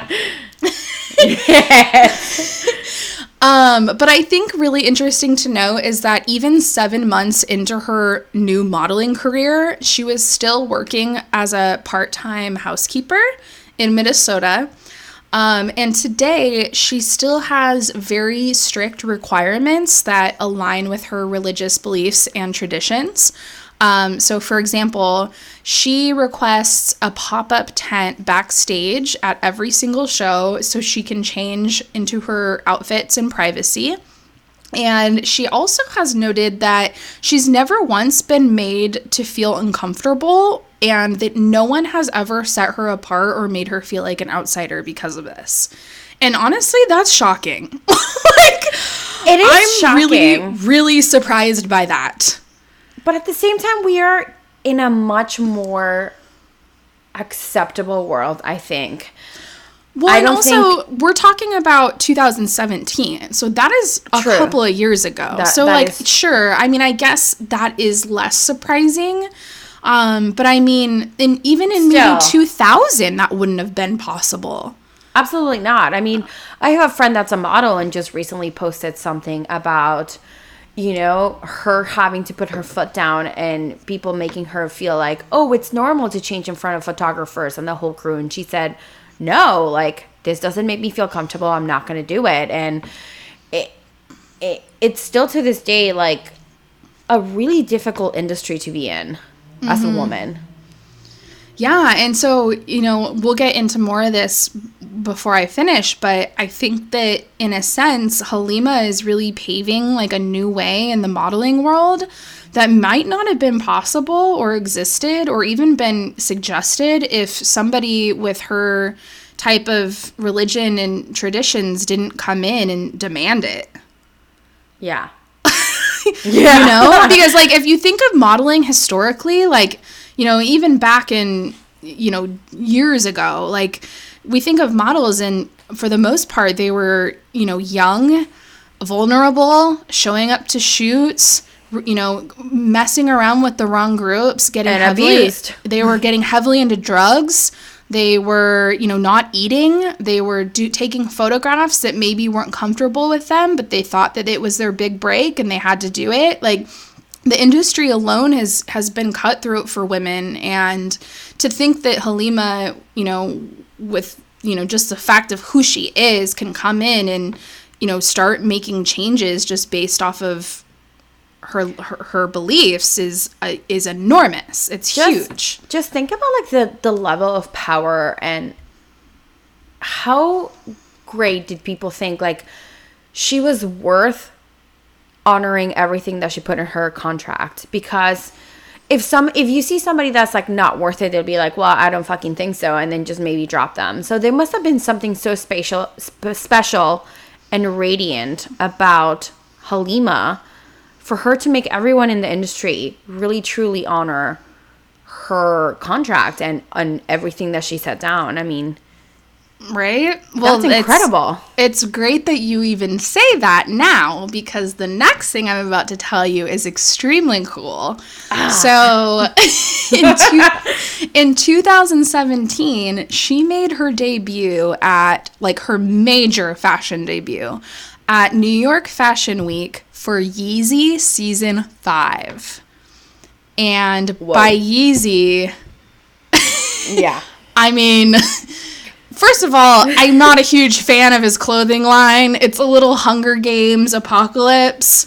But I mean, potato sacky. it's a little bit potato sacky.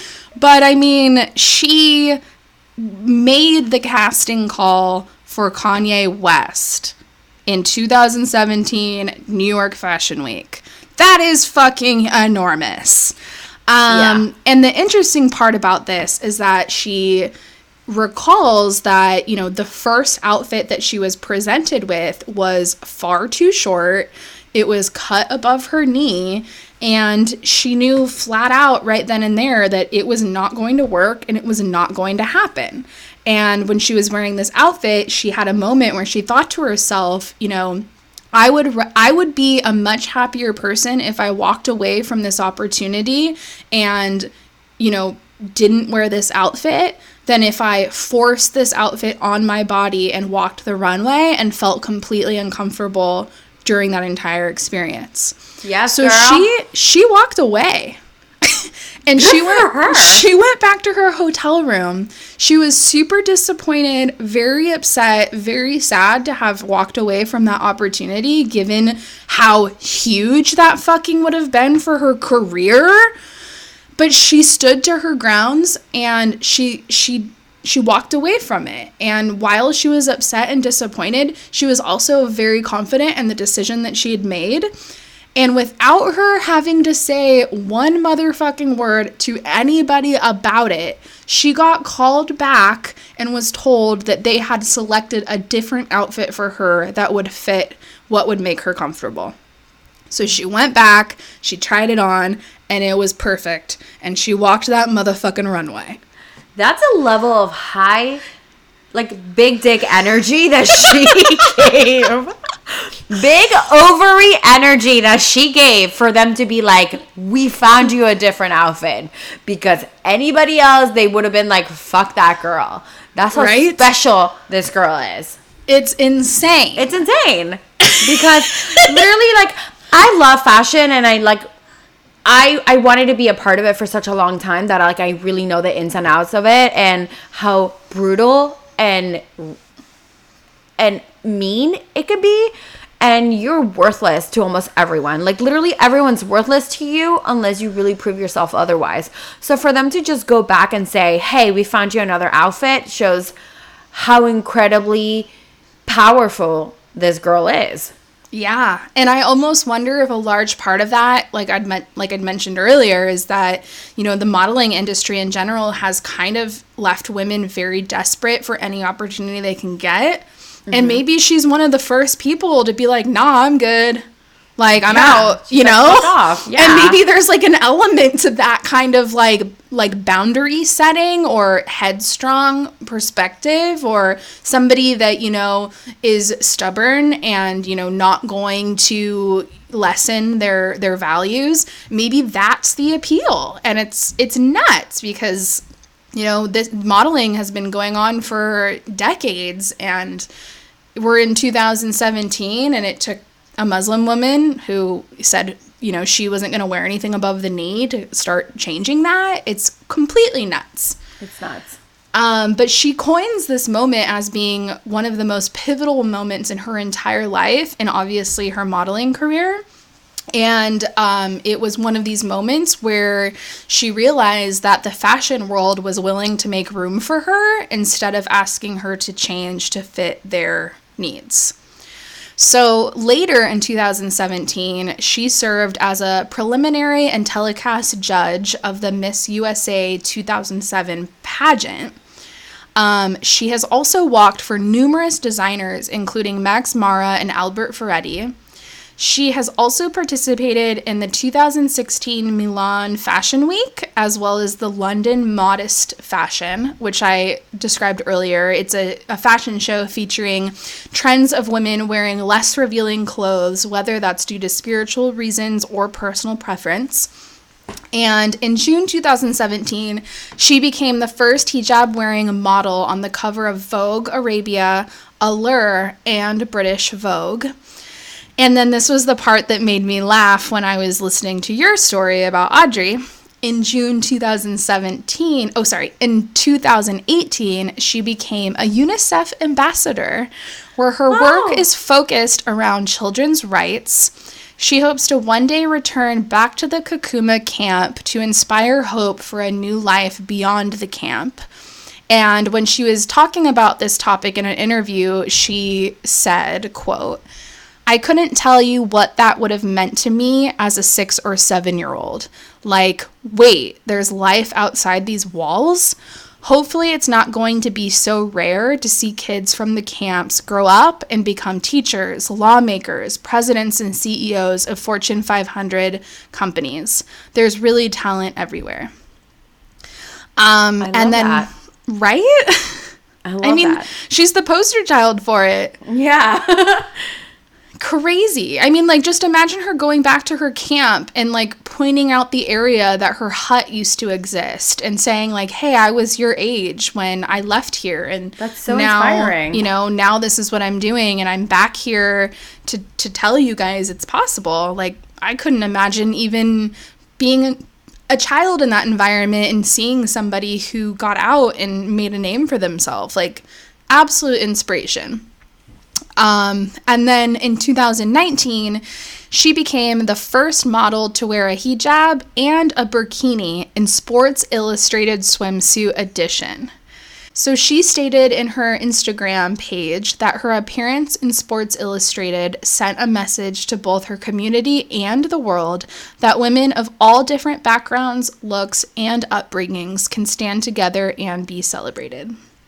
Which, I mean, I'm sorry, but for her to be wearing a full body, full coverage burkini in a male uh, Right. focused Sports Magazine. Illustrated magazine where typically the girls have like nipple pasties and thongs. or Like just body paint. I can't even tell you what the fuck that states about where we're going in our culture far we today. yes, like how far we've come as a society, and we really mm. like as women have stood our ground. That's major. But also, I'm like, it makes me wonder about the editors and the creators of Sports Illustrated. Like, they must also have a vision where, you know, they have to start considering the future and what that looks like and like what kind of role do they play in reshaping those ideas of beauty and sexual standards like sports illustrated swimsuit edition is basically a step down from playboy like Yes,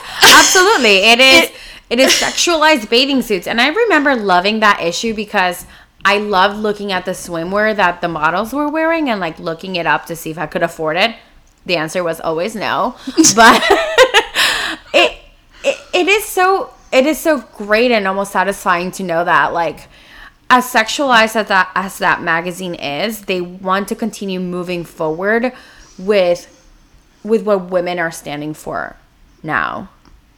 Yeah, and like I think there has to be an element of like, you know, create like representing this type of woman with the intent to show men that there are alternatives to beauty standards. Right. It's beauty standards are so different around the world and it is just not one size fits all and I love that. I love that she was able to be a part of that. But I think it also like sends a message that, you know, this girl doesn't have to be half naked, you know, with a wet swim a wet white swimsuit top with nipples perked out for you to feel sexually attracted. Like you know, she can be in a bikini and, and be like wearing this beautiful fashion gown in the water. Like, I don't know. I think like it's even, there's just something about um, them at least trying to make an effort to manipulate the male mind.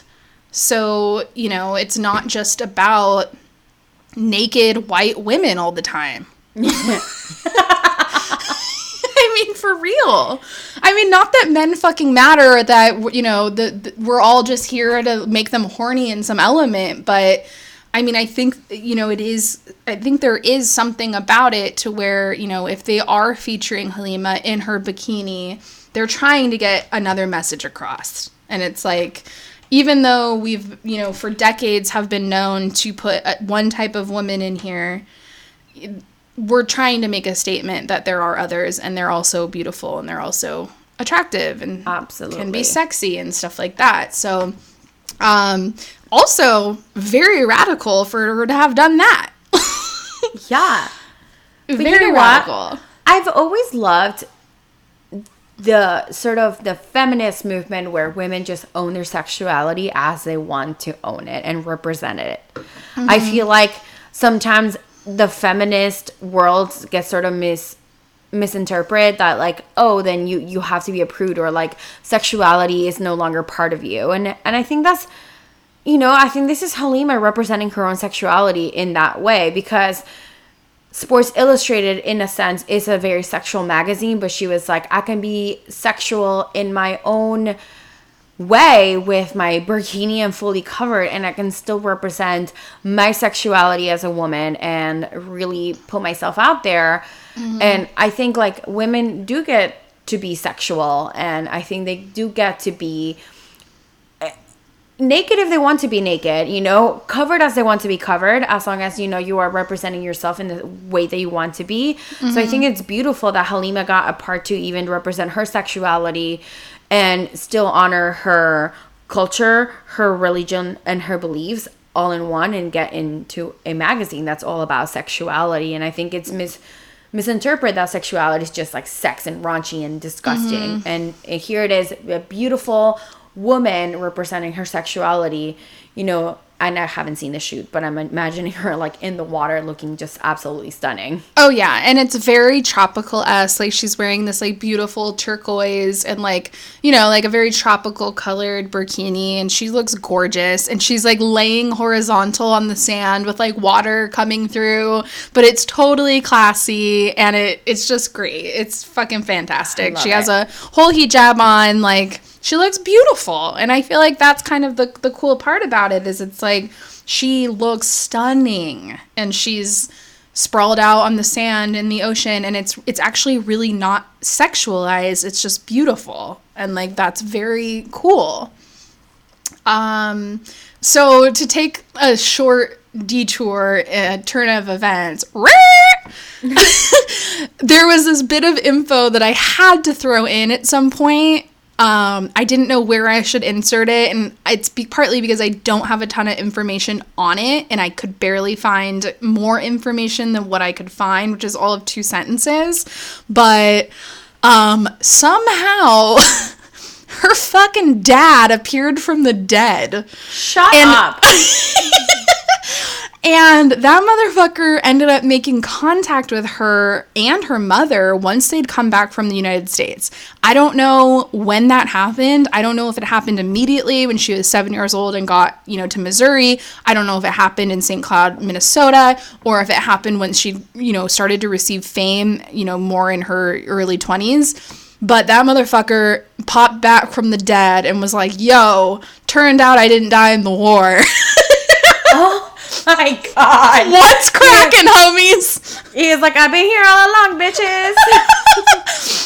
Um, I would imagine. I mean, I, again, I don't, I don't have any other information other than the fact that he did reappear. He made contact. They communicated. However, he eventually ended up dying, like for real, for real, before, before her, Halima, and him could end up developing any type of real relationship.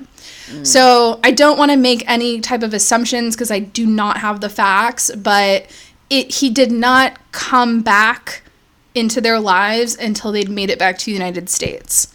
So there's a few things that could have happened. One, he could have found out through the refugee camp where they were sent into the United States and been able to make contact that way through the government if they if he was able to collect that information or he ended up finding out that she'd gained fame at some point in the US and reached out then. I don't know, but you know.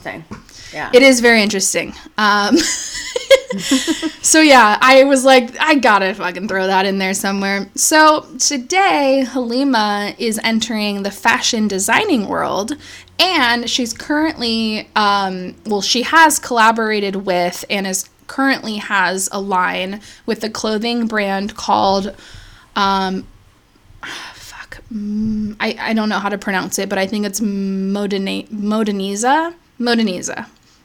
Um, Well, so yeah, Modanisa. yeah, Modanisa. So she's designed her own turban and shawl collection, which currently consists of 47 different pieces.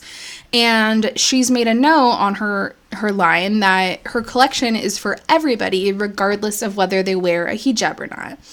Um, she's also pursuing opportunities in fashion activism. So this month, uh, she was announced as the new face of the British accessory brand called Bottletop which actually gained um, a lot of media coverage in 2002 when it positioned itself as a sustainable luxury brand. So, its handbags and clutches are made from sustainable leather and upcycled metal ring pulls, which have helped alleviate poverty in Brazil, Nepal, and Kenya. So she's very much involved with that brand. In fact, she's actually an ambassador for the brand, and she's helped coin the hashtag Together Band, which is a uh, which is a campaign that raises awareness for the UN Sustainable Development Goals. Which, let's face it, Halima is probably one of the few celebrities in the general public media today who can even relate personally to the UN Sustainable Development Goals. Yeah. so there's like 17 goals total that this campaign is working to, you know, resolve in today's day. And so she was coined one of the faces and the ambassadors to help kind of push some of those messages along. Um she has also um, some one of the things that she's also noted about her career is um, the fact that she finds it completely shocking in general that she's even been allowed to have a global career in fashion, um, and that she thinks it's proof that the industry itself is increasingly open to diversity. She's only five foot five which is extremely petite for a model. Yeah. She was is and was a resident of Minnesota. So far from the industry capitals of New York, London, Paris, or Milan. And she is Somali and was born and raised in a refugee camp. And she's Muslim and wears a hijab. So, you know, even today in 2020, she's looking back at the last few years of her life in this industry and is shell shocked herself to be like, I don't know how this happened. The only explanation that me even being where I am could be is that the industry is at a point where it's ready to just allow this to happen. Like it's it's time. It's time to diverse like diversify the industry to allow different faces and backgrounds into this world um, probably with the intent to normalize, you know, different people and different different backgrounds. So she she's not you know numb to the fact that this is very very very uncommon for the modeling world. Um, and to end on a quote she has said quote in the fact that i'm able to do runway the fact that i have graced these magazine covers and wear a hijab on top of that be who i am have my identity wear it proudly I think fashion is doing a beautiful job. Oh, I love that. And that's her story. That's that's so refreshing to hear that. Isn't it? yeah. It, It- and I love that the tie to UNICEF. That's great. I love that. I know. It's super, super cool. And like, even the fact, I mean, Audrey and her did not have similar upbringings, but it definitely was unconventional, you know? And that was Right, kind like- of what I thought was really cool because Audrey came from this insane war constricted world where her neighbors were dying and she was part of a resistance and you know it was not you know she was starving at one point in her life and it, it wasn't normal. Anything she was going through was not a normal happy life. And then later she ends up, you know, in in as an actress and now she's this she's been this coined this famous Hollywood actress where, you know, Halima was born in a refugee camp and her house was destroyed by, you know, water storms or who knows what on a regular basis and she lived in that shithole fucking poverty town of Missouri and it's just strange how like life can start one way and lead to something so insane.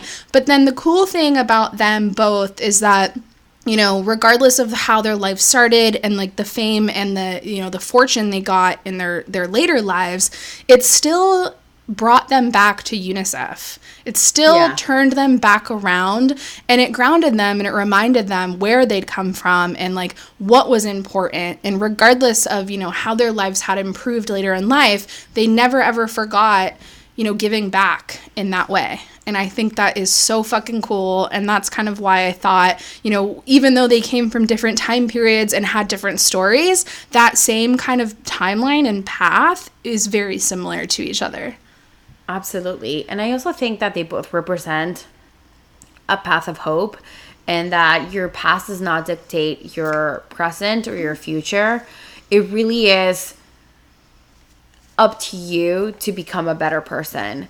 You know, you see you hear of so many kids are or like people that are doing drugs or really are just in such a bad place in their lives and they're like, "Oh, well, I had a terrible upbringing."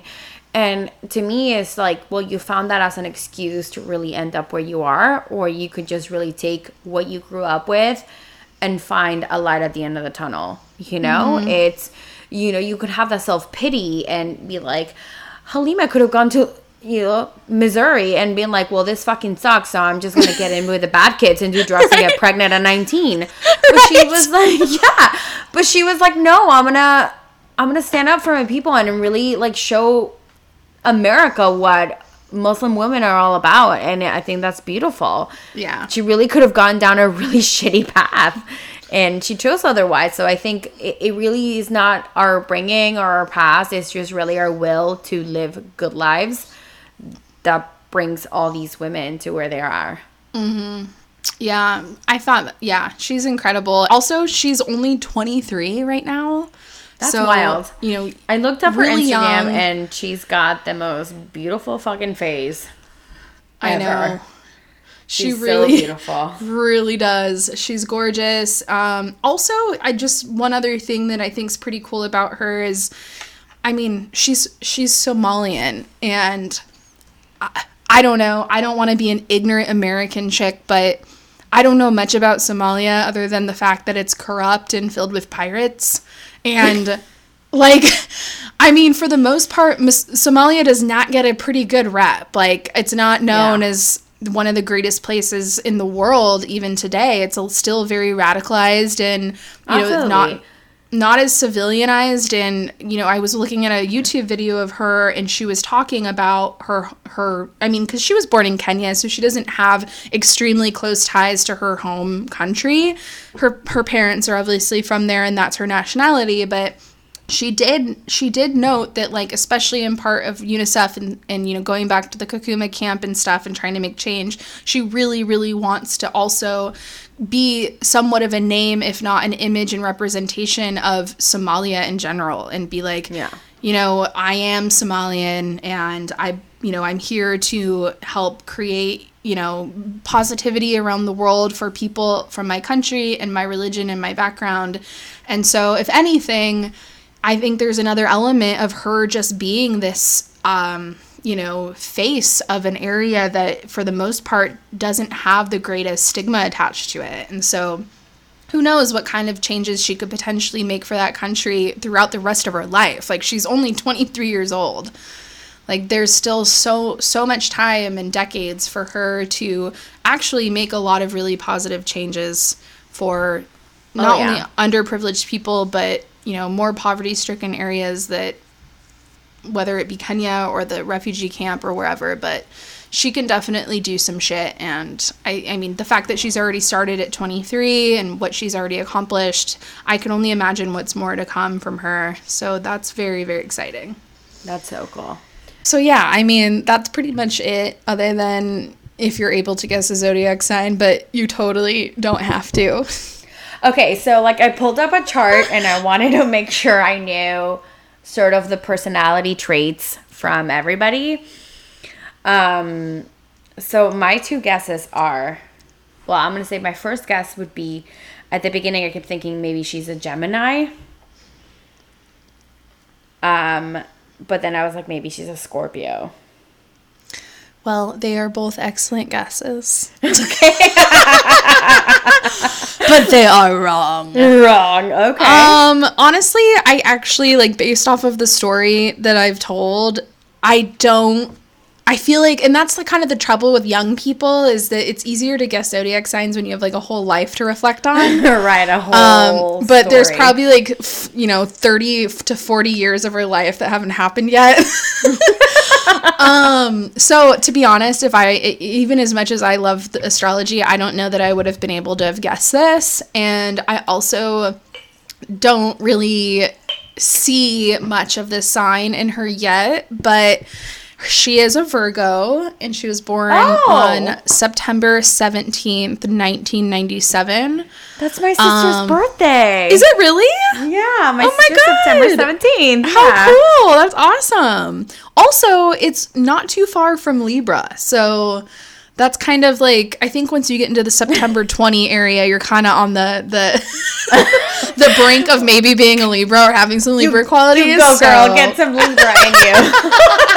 she might have a little bit of that resonating into her. yeah. Um, but I don't know. Yeah, I don't, I don't. It's hard to say. I think like the only major like Virgo qualities of her might just be that, um, she's like kind of like a can't stop, won't sti- stop mentality, which I think like all Earth signs are. They're very like headstrong and no, I wouldn't Yeah. even say stubborn's the right word, but they're kind of they're you know they they are headstrong like that's kind of it like they have an idea and they have a plan and they're they're pretty much kind of unstoppable after that um so that might be kind of the only personality trait that I see of her yet that could lead to that zodiac sign but you know, her whole thing at the Kanye West show was like, "I won't wear that. I'm going home." That's Yeah. very Virgo. Yeah, she's just like fuck you. It's my way or the highway. But it's also not even always in a um you know, it's not always like it's my way or no way about, you know, what we're eating for dinner today. It's usually about like things that fucking matter. Correct. Like, not not they're not always that way about everything. It's kind of like no, like I have like specific standards and morals that I believe in and I'm not going to budge. And so I think that's probably the most telling part of her story and her life that would lead to that that that zodiac sign. But to be honest, I I kind of would have guessed that she would have been more of a cancer, which is funny because I thought Audrey was a cancer. A cancer but um because they're typically known as like the sign that like paves the way like specifically in in tarot decks they're known as the chariot which is this like uh, you know carriage of horses running like charging ahead. And that's kind of how cancers are. They they're kind of like the first to do something and then they open up this pathway for everybody to follow. So that i would have probably had guessed that if i didn't know. Um but she's a virgo Interesting. Very interesting. And she has my sister's birthday. Yeah, I that's so cool. Scorpio because she's like determined and forceful, but not in like an aggressive way. Mm-hmm. Um, and then I thought maybe Gemini because she's adaptable, and I think it takes somebody that's very adaptable to come into a new society. Um, and I and I get that. I almost I identify with that coming into United States at a young age, thinking my world is just going to be the same in a different country. I was in the fifth grade and I was like shocked, culture shocked when people didn't accept me for being Mexican and I used to get made fun of. I was like, what the hell's going on? Like, I was like, what? I lived a privileged life in Mexico. What is this? Yeah. And and my whole thing was like adapt, adapt, adapt. And you, but at the same time, I sort of buried who I was, who my culture is, and I'm trying to get back deep to my roots. And I think I, I really admire Halima for saying, "Well, this is who I am, and I'm gonna make it work in this really rough society." Mm-hmm. Which Yeah. I, America's not easy, to be honest. Like it's a great country, and we have the American dream, but only if you fit a certain mold. And if you don't, then you got to really fight for it and really carve your way into into what what society should look like. And you say like, "Well, I'm different, but I also deserve the same rights." So it's really admiring for her to be so young and to do this. Well, yeah, and then I can't help but think about that day where she walked into the pageant exactly who she was and as she looked and was like, here I am representing Somalia. Like, Yeah. like I could What not even fuck? imagine at 16 years old having that kind of courage and uh sorry, it wasn't 16. She was 19. It was 2016, I think. Still the level of Um, confidence that you must have in order to believe that you can do it. I mean, at 19 years old, I was literally at raves doing ecstasy. So it's like, fuck, you know? like, the, this is like the level of, you know, maturity and strength and just. She's just, she had goals and she had a plan and they were real and they were, they mattered. And, you know, that's very admirable at an age of 19 when kids in America today are just barely, you know, getting started in the dorms in college and just being dicks. Like, Yeah. it's huge. Yeah. So she's pretty fucking cool. Um, very excited about her. Excited to see what she does and what she brings to the table throughout the rest of her life Yeah. and career. I'm gonna keep an eye on her, and I also love that she just studied America's Next Top Model, like if it was in college course. Fuck yeah! right? Isn't that amazing? All I wanted was to be a part of it, and then when the shorty season came up, I was like, "This is my time to shine." But I wasn't a U.S. I wasn't a U.S. citizen then, and I was so pissed because it was part of the rules for you to even apply. I was like, "No, my dream." Oh my god. But then at the same time, I'm like, I'm so glad my dream didn't come true. Right. Like, uh, no, I could never look back and see myself in a reality TV show trying to be a model. No, that No. that had to have been that couldn't have been good. This is it just, it just couldn't have been good. Well, I feel like is that it? We wrap it up. I think so. I think we covered everything. We covered everything. You fucking got me to my 38th episode. I'm two away from 40. It's huge. I'm so Very excited. You know, I'll be back in a heartbeat. I'm here until April 30th, absolutely eating shit. So you call me. Wait, what happens after April 30th? I'm hoping to get my job back to normal and Oh, uh, work because I'm only working two days a week. Oh man. Yeah, collecting unemployment like the rest of America right now. It's fun. What a disaster. It's a disaster, but I'm just like trying to be like hopeful. I mean, like worst comes to worst, I get evicted, move back to my sister's in Florida. That's my plan B. So, and work at Trader Joe's. There's always one hot guy at Trader Joe's. Dude, I mean, it's so funny because I was just talking to my other friend. I was like, well, I guess this might lead to my one ultimate dream of working at Trader Joe's. Like, They have excellent benefits, Melissa. We should work at Trader Joe's. Everyone seems happy. Well, then I was thinking about it. I'm like, I've worked in corporate retail long enough that like I should be able to at least apply for a management role. Like, who's Yeah, to say I'm- I can't be a general manager of a Trader Joe's? I manage a European wax center. I was like, I can handle this grocery store. Oh my god, remember when I gave you a referral at a European Wax Center? Yes, you did. And then people give you attitude. That was wild. Again, that was me at rock bottom. So look at me now. You know what? You know what? We've we've all been at various rock bottoms throughout our lives. I for sure as fuck have. Like, I remember your story about like you're like I'm not I don't need college I'm gonna sell bagels and they're like you want to do porn you're like I gotta go back to college.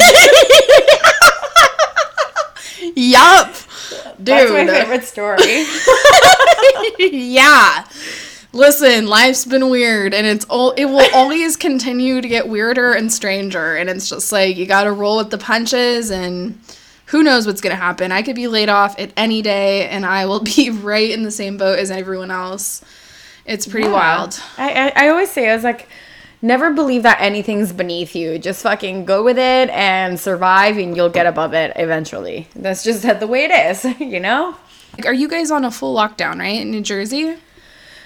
Uh yeah, pretty much. I mean like we can still go to grocery stores, but But you can't like go to parks or shit like that. Some parks you can, some parks you can't. I don't want to believe like it's like doomsday. I mean, it is weird to stand in line for 20 minutes to just get a box of tampons, but it is what it is. I feel like I mean like what what am I going to do? And okay, I can't go to a park, then I'll just walk around my blocks say hi to my neighborhood drunk. Yeah. like, what up? I'm drunk too. For real. I mean, we're all drunk. we aren't living in Nazi Germany right now, and we aren't in refugee camps in Kenya. So, Right, like I'm not gonna get shot for peeping out my window or going out for a walk, so I'm just gonna sort of chill. oh my god. Well, we have lots of TV to watch, as well as I'm gonna be searching for all the Audrey movies on Amazon Prime. yes, Roman Holidays also on Prime, and that's like the Academy Award winning. And if you can watch Trumbo also, then you can tie them both together. Absolutely recommend it. awesome. All right, I'm doing it. I'm doing it. I'm doing it. I'm doing this it. was so fun. I'll be back whenever you have me. Thank you so much for joining. You fucking killed it. Oh, I'm a natural. Um, but you have listened to like all the episodes, so you probably you've you were prepared. You were well prepared. I was like, how do they speak? There's like a conversation. so ready. well, thank you so much for being my 38th guest, and you are welcome to return at any fucking time. There are endless women to cover, lots of Libras to be covered. Whenever you're ready, let me know. Thanks for having me. This was so fun, and I'll be happy to be back anytime. Woohoo! um, all right. Well, we are signing the motherfuck off. Bye, guys. Bye. Bye.